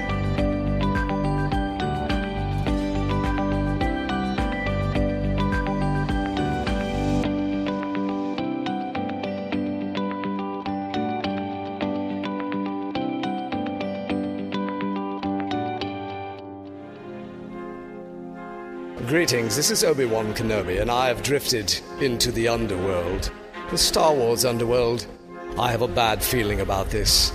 Hey y'all, this is Ben Hart here. I know y'all just heard me on the IPC talking all things geeky and fun. Now I'm here to tell y'all about my other podcast. It's called The Star Wars Underworld, about all things Star Wars. We talk Star Wars The Clone Wars, Star Wars The Force Awakens, Star Wars Last Jedi, Rogue One, A Star Wars Story, and so much more. I record it with my friends Chris and Dominic, who are here to tell y'all all about it. Hello, Chris. Hello, Ben. I'm so excited to talk about Star Wars this week. It's fun. It's funny. We're going to have a great time. Hey guys, I am so nostalgic for mall packaging, and I love being on the Star Wars Underworld podcast talking all the latest Star Wars news. Well, now that y'all had a little taste of the show and you know what to expect, you should check out more episodes by going to StarWarsUnderworld.com or by searching for the show on the iTunes, the Apple Podcast, the Google Play, and all sorts of things. And may the Force be with y'all. It's a wrap, eh?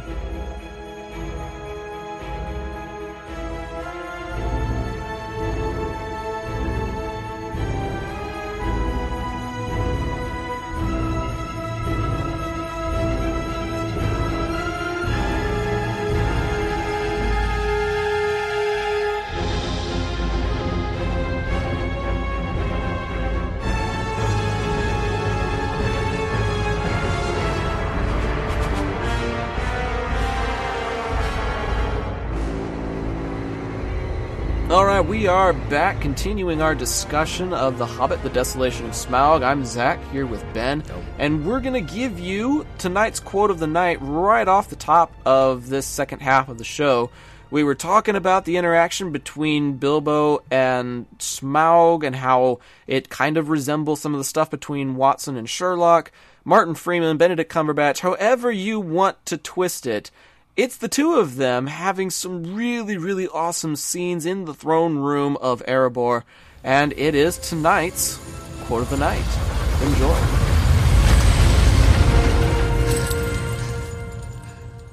Come, don't Be shy. Step into the light. Hmm. There is about you. Something you carry. Something made of gold. But far more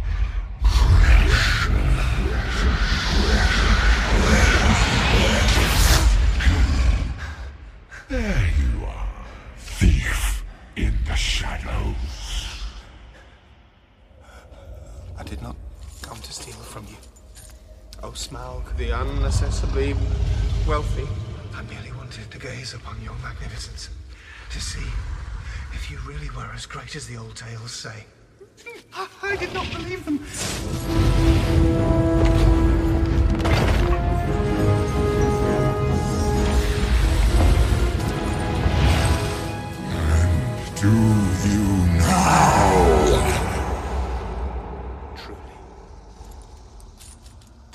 And songs fall utterly short of your enormity, O Smaug, the stupendous. Do you think flattery will keep you alive? No, no. No, indeed. You seem familiar with my name, but I don't remember smelling your kind before. Who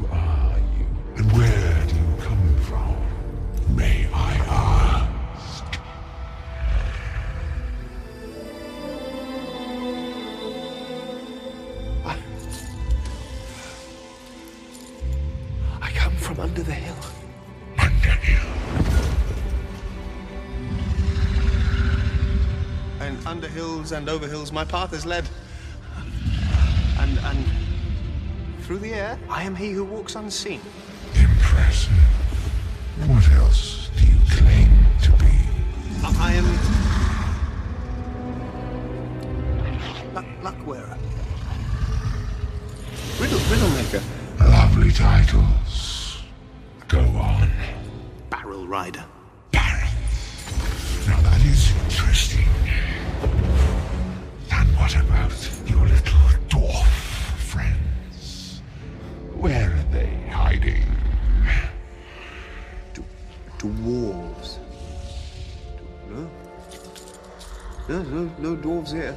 You've got that all wrong.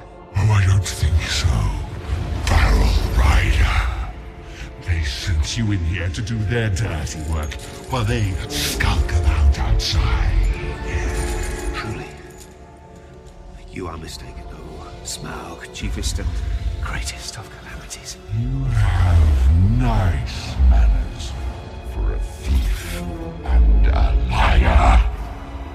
I know the smell and taste of dwarf. No one better. It is the gold. They are drawn to treasure like flies to dead flesh. Did you think I did not know this day would come? That a pack of canting doors would come crawling back to the mountain? He's not happy at all. Well, is he ever going to be happy though? Mm, I, I mean, I guess when he's like committing genocide, I guess he's kind of happy. I don't know. Oh man, yeah. He's as so amazing good, as that he's inter. so good though. Cumberbatch, man, he just nails it. Oh, dude, he really does. And as amazing as that dialogue is, there's one little portion that I wish they had included as well. It was it, it's a very little thing, but it it was it was a really clever way to kind of like let you know that Smaug was kind of playing along a little bit because it sometimes he, it feels like he's just being a little bit patronizing, but as uh, in in the book, I'm gonna I'm gonna read a small excerpt if I may, kind of do like a little double quote of the night, just a bit. Um, there are some parts where he's he's very truthful to the book, and he's like, "Truly, the songs and tales fall utterly short of the of the reality. O Smaug, the chiefest and greatest of calamities," replied Bilbo. Like, there's some things in there that are like almost word for word. Um, but then at one point he's uh, he's he's giving off more titles, and Smaug says, "Those don't sound so creditable." And then Bilbo replies, I am the friend of bears and the guest of eagles. I am ring winner and luck wearer, and I am barrel rider, he went on. And then Smaug says, That's better, but don't let your imagination run away with you.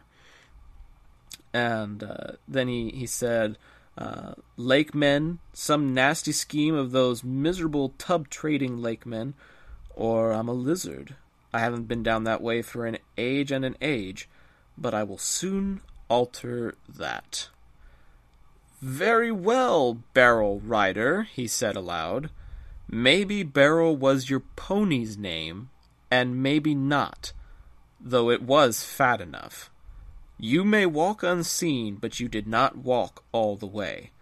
Let me tell you, I ate six ponies last night, and I shall catch and eat all the others before long. In return for the excellent meal, I will give you one piece of advice for your good. Don't have anything more to do with dwarves than you can help.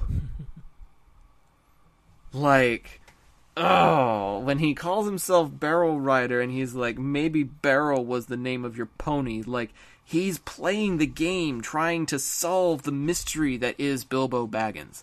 He as as as much as he's never going to admit it, I truly believe that Smaug enjoyed that interaction. Oh, he's I mean Like- even in the film, he's he's just playing it up. Like he's Like, he's totally having he knows much exactly what's going on. He smells the dwarves. He knows why Bilbo's there. He's just playing with him. and it's such a fun game to play. like, oh shoot, I got a little too excited there. I'm not going to tell you. I'm not going to tell you what happened, but uh, that, It happens, uh, that, that that that that that was an accident. Uh, okay. Um, man, see, that's one of the things that I find so interesting about this series is there are some things that are almost word for word. You know, there there are some things that are almost exactly as they are in the book, and that interaction with Smaug is one of them. Mm-hmm. And then there are other things in there that you're just like, wait a second, wait a second, wait a second, and you like have to hit the pause just a little bit and wonder where did where did that come from? And so that's probably one of the reasons why I have like some confusion with this film because there are some things that are super consistent and then there are other things like Dol Guldur which is extremely inconsistent. Mm. Yeah, I hear you.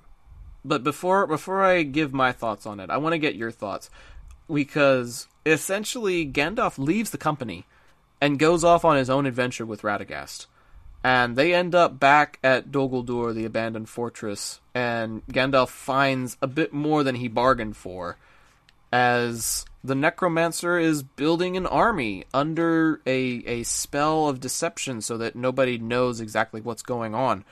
What did you make of the army's numbers? What did you make of Azog assembling this army and the the interaction between Gandalf and the necromancer? I it was really cool to kind of see that and see Gandalf kind of doing his own thing, not saving the dwarves, just kind of you know he's off has this very important mission apparently, and then ends up here and you're I mean he's telling you know the guy like you know like don't come after me whatever, and you know you're you're like, oh, whatever, what's going on here? You know, Gandalf's gonna be all right. No, no, he's not. No, he's not. This is a big deal, and it's Sauron, and it's crazy, and you know, just I mean, and then ending the movie with like Gandalf being captured and all this kind of stuff is, you know, it's it's great. It's uh, it's it's one of those things where, you know, you, you don't expect it, and but it just adds to the cliffhanger of this movie. Well, okay. So I have mixed feelings about this sequence, and then we'll talk about the cliffhanger and give final thoughts. Um, jeez, Sauron needs to be referenced in order to tie in the Lord of the Rings to the Hobbit franchise. Cinematically, you have to let the prequels have some sort of connection to the sequels. And so I get it. I really do. I get it from a cinematic perspective. But here's the deal this book is only 276 pages in length. This entire wow. book is 276 pages in length. And this sub story about the necromancer being Sauron and assembling an army is just not something that The Hobbit has time for. It, it really does not allow much time to explore that part of the story. Most of what's going on is the pursuit of the Arkenstone. Most of what's going on is what's happening with Smaug. Very, very little gets told of what Gandalf does when he goes off on this adventure. He just kind of goes off and then he comes back. Most of the storytelling attention is focused on Bilbo and the company. The story's supposed to be about Mr. Baggins. And so this whole sequence with Radagast, with the Necromancer, with Azog, they're all characters that maybe get mentioned in the book, but don't get a whole lot of screen time, don't get a whole lot of airtime.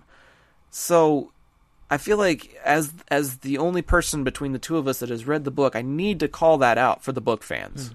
You know, it's just not there. It's just not there among the 276 pages that I'm reading from my little leather-bound book.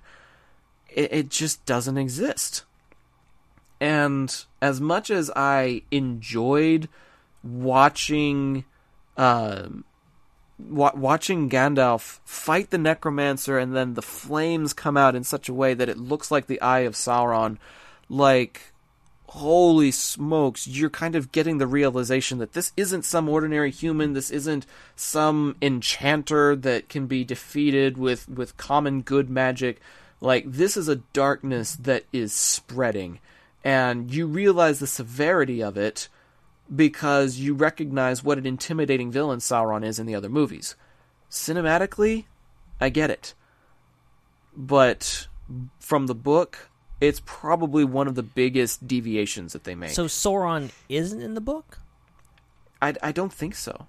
See, it's been a while. It's been a while since I've read the book cover to cover, but this book is not about the fight for Middle Earth. It's more of a adventure tale following the quest of Bilbo Baggins. Yeah, and that's one of the things about the first movie we kind of talked about was the fact that it was kind of this self-contained, lower stakes story but this movie kind of raises those stakes and kind of yeah. says, you know, this is more about. And I understand from a definitely from a movie standpoint, especially after coming after the Lord of the Rings trilogy, you want to tie it in somehow and also add a bit more of importance to this. That okay, Sauron is a threat here, and this is mm-hmm. coming, mm-hmm. and why you know things don't come to a head for another 60 years i don't know but you know still well, because the the enemy is still gathering his strength that kind of thing like. yeah it doesn't I, I don't know i'm gonna wait till i see the next movie but like yeah that is a bit yep. weird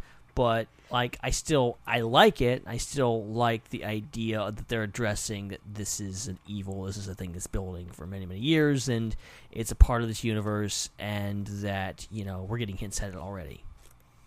Right. No, I, I agree. I, I I do think that it's kind of odd that these hordes of orcs are being kept secret in this abandoned fortress for sixty years.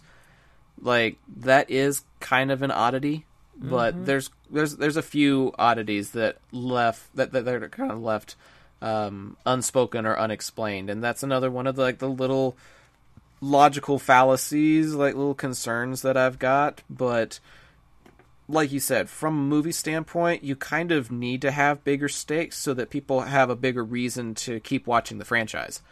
And that's basically what they do at the end of this movie, you know, after their big encounter, after their big fight scene down in the forges, uh, you know, they, they think they've killed Smaug, and then it turns out they really haven't, and he's just kind of a pissed off Goldilocks now, essentially. Like, he's his his uh, status quo has definitely been shaken for one.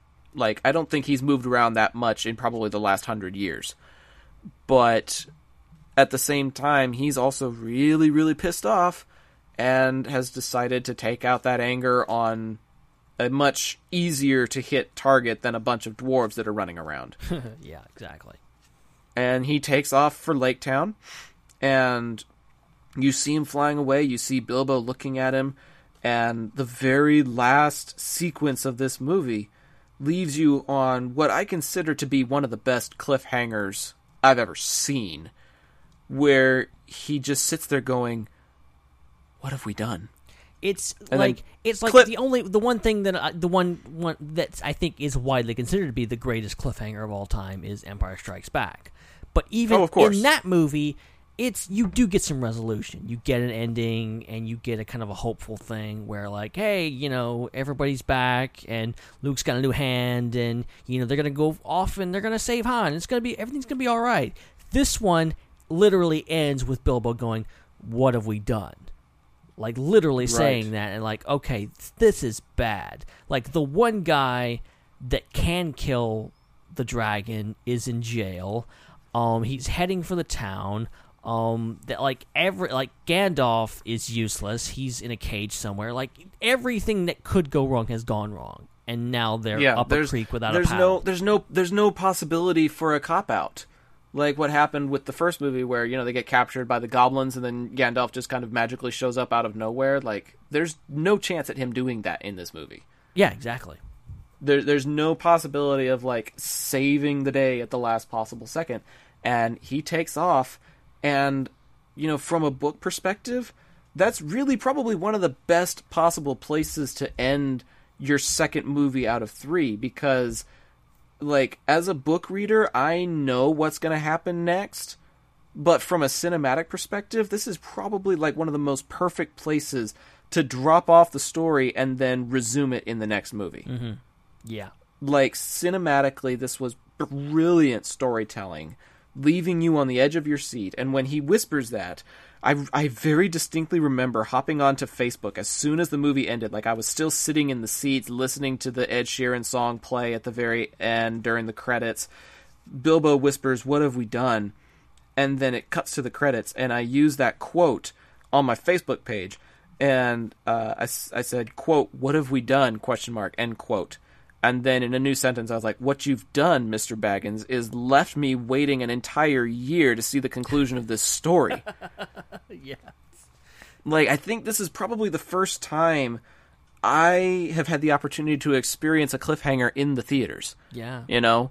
This this may like Avengers Infinity War may be like that kind of story for this generation where you have to wait an entire year for the resolution of the story. Mm-hmm. The the Desolation of Smaug was that story for me. Yeah. Where I'm left on the edge of my seat wanting to see what happens next, and I'm not going to have an opportunity to see it for another year. Yeah. Yeah. Like you're extremely lucky my friend because you get to find out this week what happens. Yeah exactly. I had to wait 12 freaking months to figure out how they were going to like resolve this story. And over the course of those 12 months i went back and read the book again just so that i would be fresh and ready for it. Unfortunately i didn't do that in preparation for uh for this trilogy but man I- it's just this this conversation is just reminding me how much I enjoyed reading this and how much I want to go back and read it again. Yeah, and I, I I'm intrigued now. I'm intrigued that I kind of want to, I kind of want to visit the books. Like I, you know, I uh, I don't do a whole lot of reading, but you know, at the same time, you know, this well, is but you my use uh, you use Audible though, right? Yes, I much prefer audiobooks just because Dude, they they fit I am sure I am sure The Hobbit is such a classic. I can almost guarantee you that there is an audible of The Hobbit out there somewhere. Oh, I'm I'm sure there's probably multiple ones, and I'm sure it's great. Um, it just fits better with my lifestyle and stuff like that. So, like, I would love to maybe listen to that one day. Let's go ahead and get into final thoughts then. Um, we're coming up on on the tail end of this conversation, getting ready for our planet score. If you've got a rating for this movie out of 10, go ahead and drop it in the chat for us, and we will add it to our collective. But, Ben, what are your final thoughts on The Desolation of Smaug, and what planet score do you give it? My final thought I'll, I'll go ahead and give my planet score really quick. And I will Okay. say I'm going to give this one a. I'm going to give it a 9 out of 10. I really will. I'm going to go for that.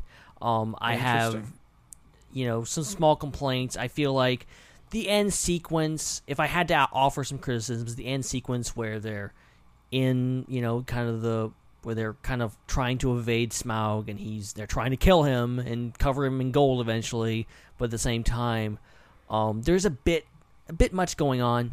There's a lot of stuff going on in that in that sequence that is you know, it could have been reduced a bit and it's hard to kind of follow even though I didn't like lose my, you know, understanding of what was happening. It's it's a lot to take in and you know maybe a bit too much going on. A lot a lot of cgi stuff a lot of stuff like that. It looks great but at the same time it's it's a lot to take in at one time. But uh overall i i love this movie. I really did. I enjoyed it.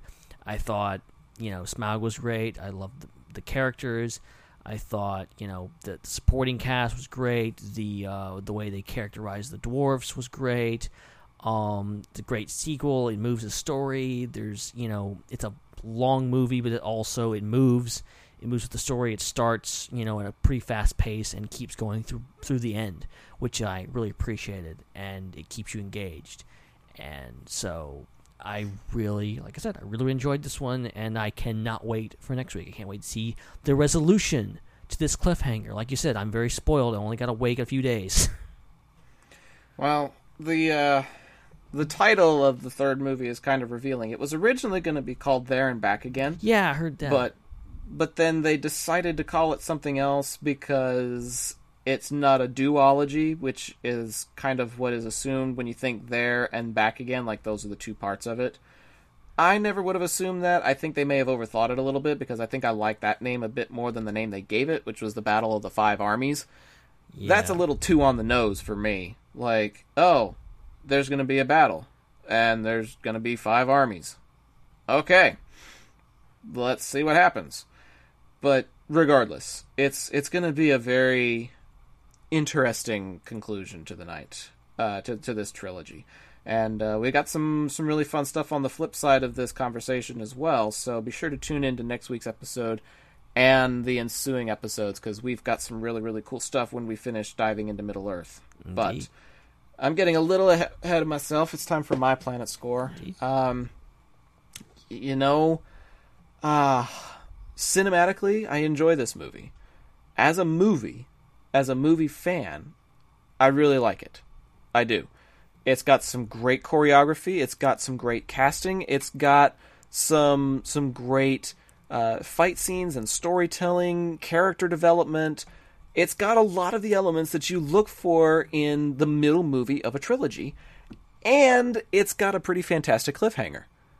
There's a lot of really good things going for this movie, but at the same time, I also can't really forgive all of the deviations that they make from the book.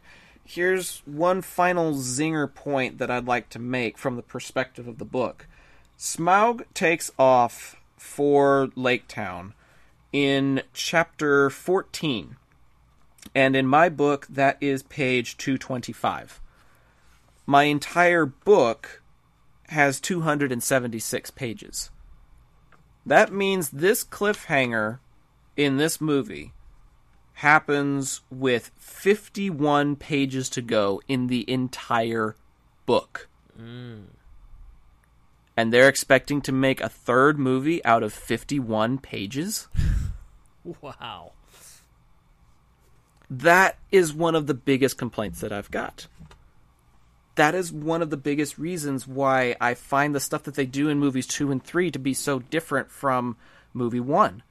Movie one is very respectful of the content of the book and does a lot of things to make you feel like you're going on the same adventure as Mr. Baggins does. As soon as they Hollywood it, as soon as they Hollywoodify it, if you will, it doesn't have that same sense of adventure. It doesn't have that same connection to the book that I feel in the first movie. Yeah. But it's but it but it's still a good series. It's still a good movie series and it still connects to the Lord of the Rings pretty well. But it definitely definitely makes me worried about what they're going to do in the last 51 pages and how they're going to turn that into a feature-length film. So, even with all the good things it's got going for it, I can't give it a 9, not in good faith. But I I don't know if I can really drop it super low because it's got good things going for it. I'm really kind of torn. Um, I'm just gonna go with my gut. I, I really am, and I know that I'm drawing this out, but I think we're actually gonna end up flipping our scores. Really? I think our scores are flipped. I gave uh, Unexpected Journey a nine, and you gave it a seven point five. You're giving Desolation of Smaug a nine. I'm gonna have to give it a seven point five. Wow. And you know, I going into this, I felt like, especially after your tweet, I knew you, I knew you weren't gonna hate on the movie, but I knew you, you seemed a bit more critical of it going in. So I was thinking, Yeah. like, it really seems like we're, we're, uh, you know, we're, we're, we're gonna be flipped on this. You know, you're, you're, you really love the first one. I was kind of, you know, less so on that, but I really love this one and you know you i'm of course you i think you love all these movies but at the same time you're a bit more critical of this one and it's Oh, just for it's, sure. it's, it's fascinating that we kind of landed on on different things Yeah, i mean just we- see how we land on the last one you know Yeah, yeah. Now, now we're gonna really have to see like the deciding factor of what the overall scores are gonna be is gonna be this third movie. Uh, don't get me wrong. I mean, like I said, the the casting, the storytelling, this the the the choreography of the fight scenes, the character development for people like Bilbo and Balin and Thorin and Smaug and and the introduction of of Bard the Bowman. There's some good sequences in there. There really are but I just am not crazy about the deviations that they take, and um, it, it and I think it's really fascinating that you know the movie that is most respectful to the book ends up getting the lower score from the cinema fan, and then the one that is more cinematically viewer inclined is the one that gets the higher score from you, and then the book fan gives it a little bit of a lower score. Mhm. So, I mean that, that's just the nature of the beast, you know uh, when when you're looking at something that has a book that is set as the precedent, it affects the way you view the movie, whether you've read the book or not. yeah yeah exactly So I mean, I'm I'm curious. I'm I'm curious what other people's thoughts are on this. If you've got a Planet score, then uh, go ahead and send it to us on social media. You can find us on Facebook, Twitter, and Instagram at IPC Podcast, or you can talk to us personally about your opinions on the movie and what kind of ratings you would want to give it. You can find Ben on Twitter and Instagram and Facebook at Ben Hart with no E. You can find me on Twitter and Instagram just at Zac underscore DFW. Um, I man, I I'm really curious to see what people would think of of these two movies and uh, Mhm. the the the opinions that I may value more than some of the others would include our patrons, the ones who support us on a regular basis, on a very regular basis, helping us out, taking care of certain bills and obligations like paying for our hosting site Podbean and taking care of movie tickets on occasion and uh, working on some expansion things that we're trying to do here with the show. Uh, RIPC being one of them, our R-rated podcast. Yep. We can't do it without the help of our patrons. So a big thank you to uh, to Joey Mays, Katie Horn, Jake Damon, Rachel Perry, Dan Grievous, and Parker Ott. You guys help keep the lights on for us and help keep us going. So we really appreciate all that you do. indeed yeah you guys rock Uh, was that like a mountain joke, like Erebor? You guys rock. Was it was it an Arkenstone joke? That was an Arkenstone joke, Yeah. wasn't it? yeah yeah i'll just take that Yeah, sure, sure it was. Oh, by the way, Uh, George in the chat, our good friend George, he gives it a nine out of ten. He agrees with me. Interesting. Nice choice, interesting. George. I may be I may be in the minority here. We'll see. if you're interested in becoming a patron, you can do so at patron.podbean.com forward slash IPC podcast. If you want to follow us, you can find us on iTunes and Google Play, but the best place to find us is ipcpodcast.podbean.com. We've also got previous episodes on StarWarsUnderworld.com. They are proud partners of the IPC podcast, so be sure to go check them out for Star Wars news, rumors, release dates, and other information. And a reminder, we've got merchandise. We are on T Public.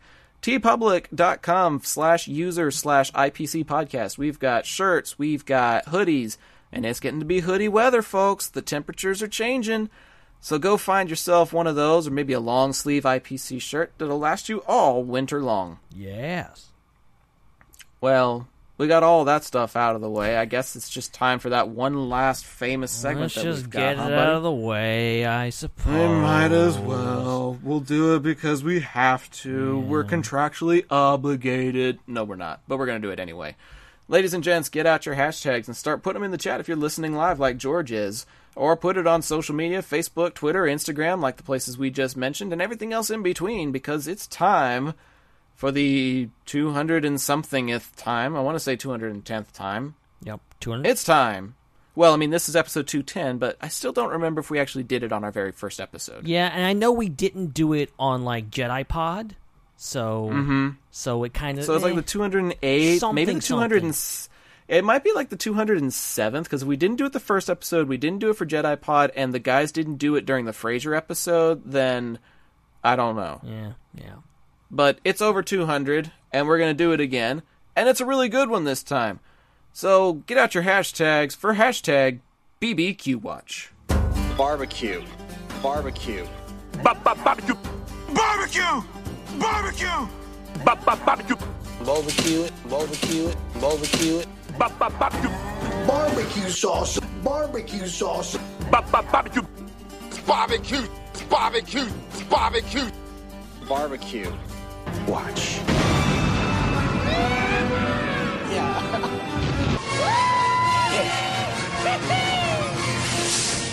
Oh yeah, there we go. Man, that one just never gets old. No, it doesn't.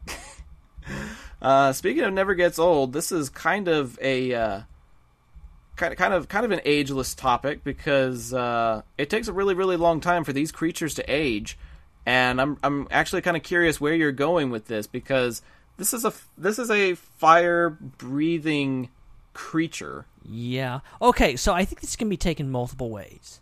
Okay. Because I put in the chat, I put in the notes, BB Dragon BBQ. Right. And of course you can say, well, well, dragon BBQ'd dragon. Like how how do you how would you smoke a dragon? I think when you're dealing with a creature that is a fire breathing creature, I don't know if necessarily it's worth um, you know, cooking him. I think maybe let him do the cooking. Okay. So I I'm see where you're coming from because I mean he's already got the fire built in. Boom, there you go. So I'm thinking you can either trick him, like like the the, the, the, the dwarves in this movie, they tricked Smaug into helping them, and Yes, when do they when he lit the forge for them, I thought that was so cool. So you could do it like that. Maybe somehow, if you're if you're if you're as clever enough, you could trick a, a dragon into cooking something for you, just just blowing on it. Or you maybe maybe you have a lot of gold, and you say, "Hey, Mister Dragon, Mister Smaug, um, could you cook something for me? I'll give you all this gold. This gold over I'll here. pay you to host my barbecue for me. Here's a mountain full of gold. Dude. You can have that and cook my food for me. Dude, why don't people do that in the Middle Ages? That would be a hell of a story. Heck yeah. Like like like these high society middle-aged people like like the people of the middle ages not middle-aged like in their 40s but like these people of the middle ages that are trying to one up each other with their different dinner parties and festivals and stuff and this one super rich king gets the idea that he's going to put all his money into two things the food and the dragon and he just pays like a hoard of his gold to the dragon in order to host the the the kingdom's best dinner party. Or maybe if you're like powerful enough, or maybe if you're Donkey from Shrek, you have a dragon on a leash. and you just have Uh, she's not on a list. She's more like on a whip in that series. oh man, sorry, you walked right into that Yep, one. yep, I did. Now, I did. I will say, in Game of Thrones, there is a keyword that is spoken in uh, in a foreign language called High Valyrian, Oh. and whenever the the owner of the dragons um, speaks this word, it sets them off and causes them to breathe fire. Oh, Like she's she's got them she's got them trained on command, and when she gives the word Dracarys, they burst out into flames. Wow. So maybe you just keep a dragon handy, and then we, when you need your food burned, you just say the magic word, and boom, you've got you've got you've got roasted whatever sitting right in front of you in a matter of minutes. I would assume somewhere in this universe, there's uh there's a dude, maybe a giant or maybe a dwarf, who knows, that his his main source of income is rent a dragon. Is just he just like, hey, need a dragon? Uh, give me some gold to keep the dragon happy, and then I'm happy. Well, I mean, you'd have to pay the finder's fee, and you'd have to pay enough to actually warrant the use of the dragon.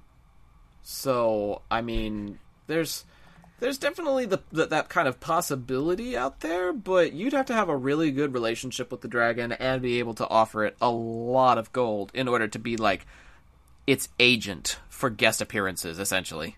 Yeah, yeah. That would be interesting to see, though. Man, we're coming up with some really great ideas on how to use your dragon instead of how to train it. One day I'll get to utilize these ideas. Maybe. How to rent your dragon.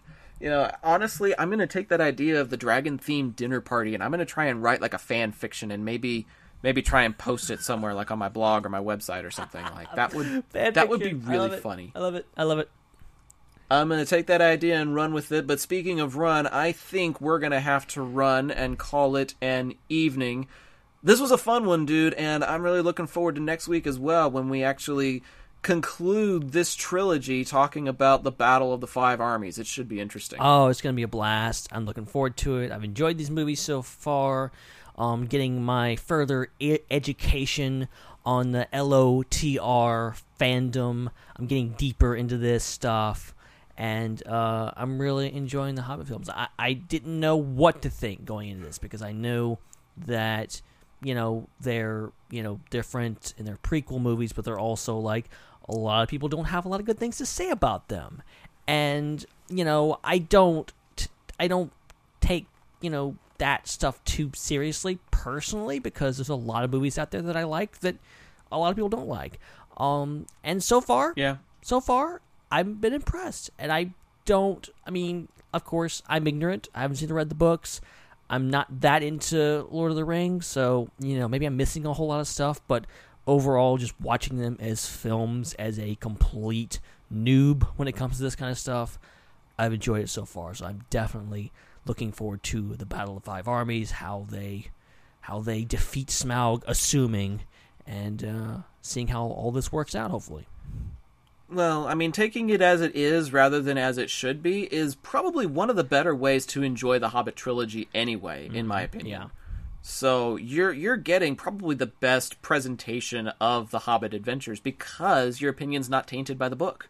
Yeah. So I'm- I mean. It, it- there's yeah, there there's pros and cons to every viewing opportunity, but coming into it from a purely cinematic perspective is probably going to help you enjoy the movies rather than you know seeing what it isn't. You're enjoying what it is. Mhm. So. I'm looking forward to talking about it next time, but I think that is going to have to do it for this time. I'm going to call it. We're putting this one in the books. Episode 210 is now officially complete. For Benjamin Hart, I'm Zac Arnold. Thank you for tuning in with us. We hope that you'll tune in next week for episode 211 of the IPC podcast, talking about the Battle of the Five Armies. We'll see you then, but until then, we just want to leave you with this closing thought. Love comes in all shapes and sizes and we would love to see you next week right here on IPC. But until then, good night, everyone. Oh, misty eye of the mountain below. Keep careful watch of my brother's souls. And should the sky be filled with fire and smoke, keep watching over Durin's sons.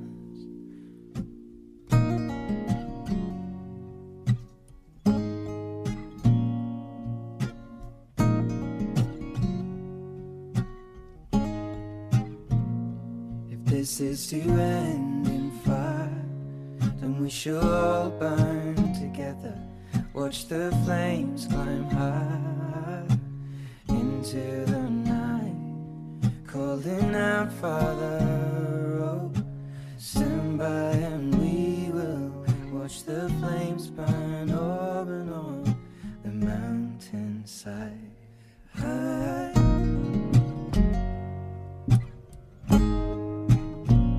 And if we should die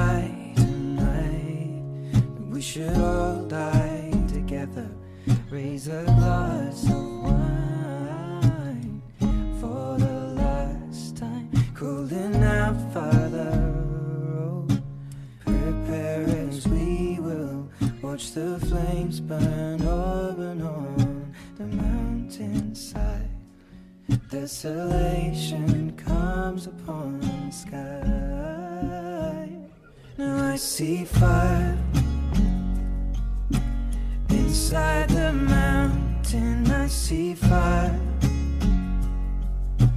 burning the trees, and I see fire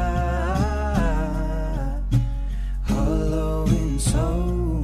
I see fire blood in the breeze, and I hope that you remember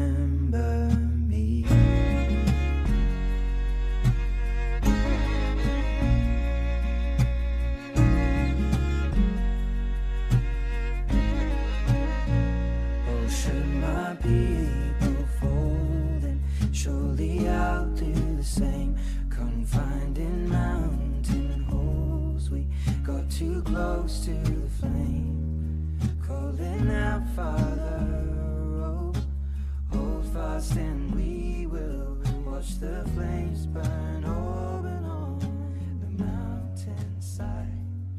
Desolation comes upon the sky. Now I see fire inside the mountain. I see fire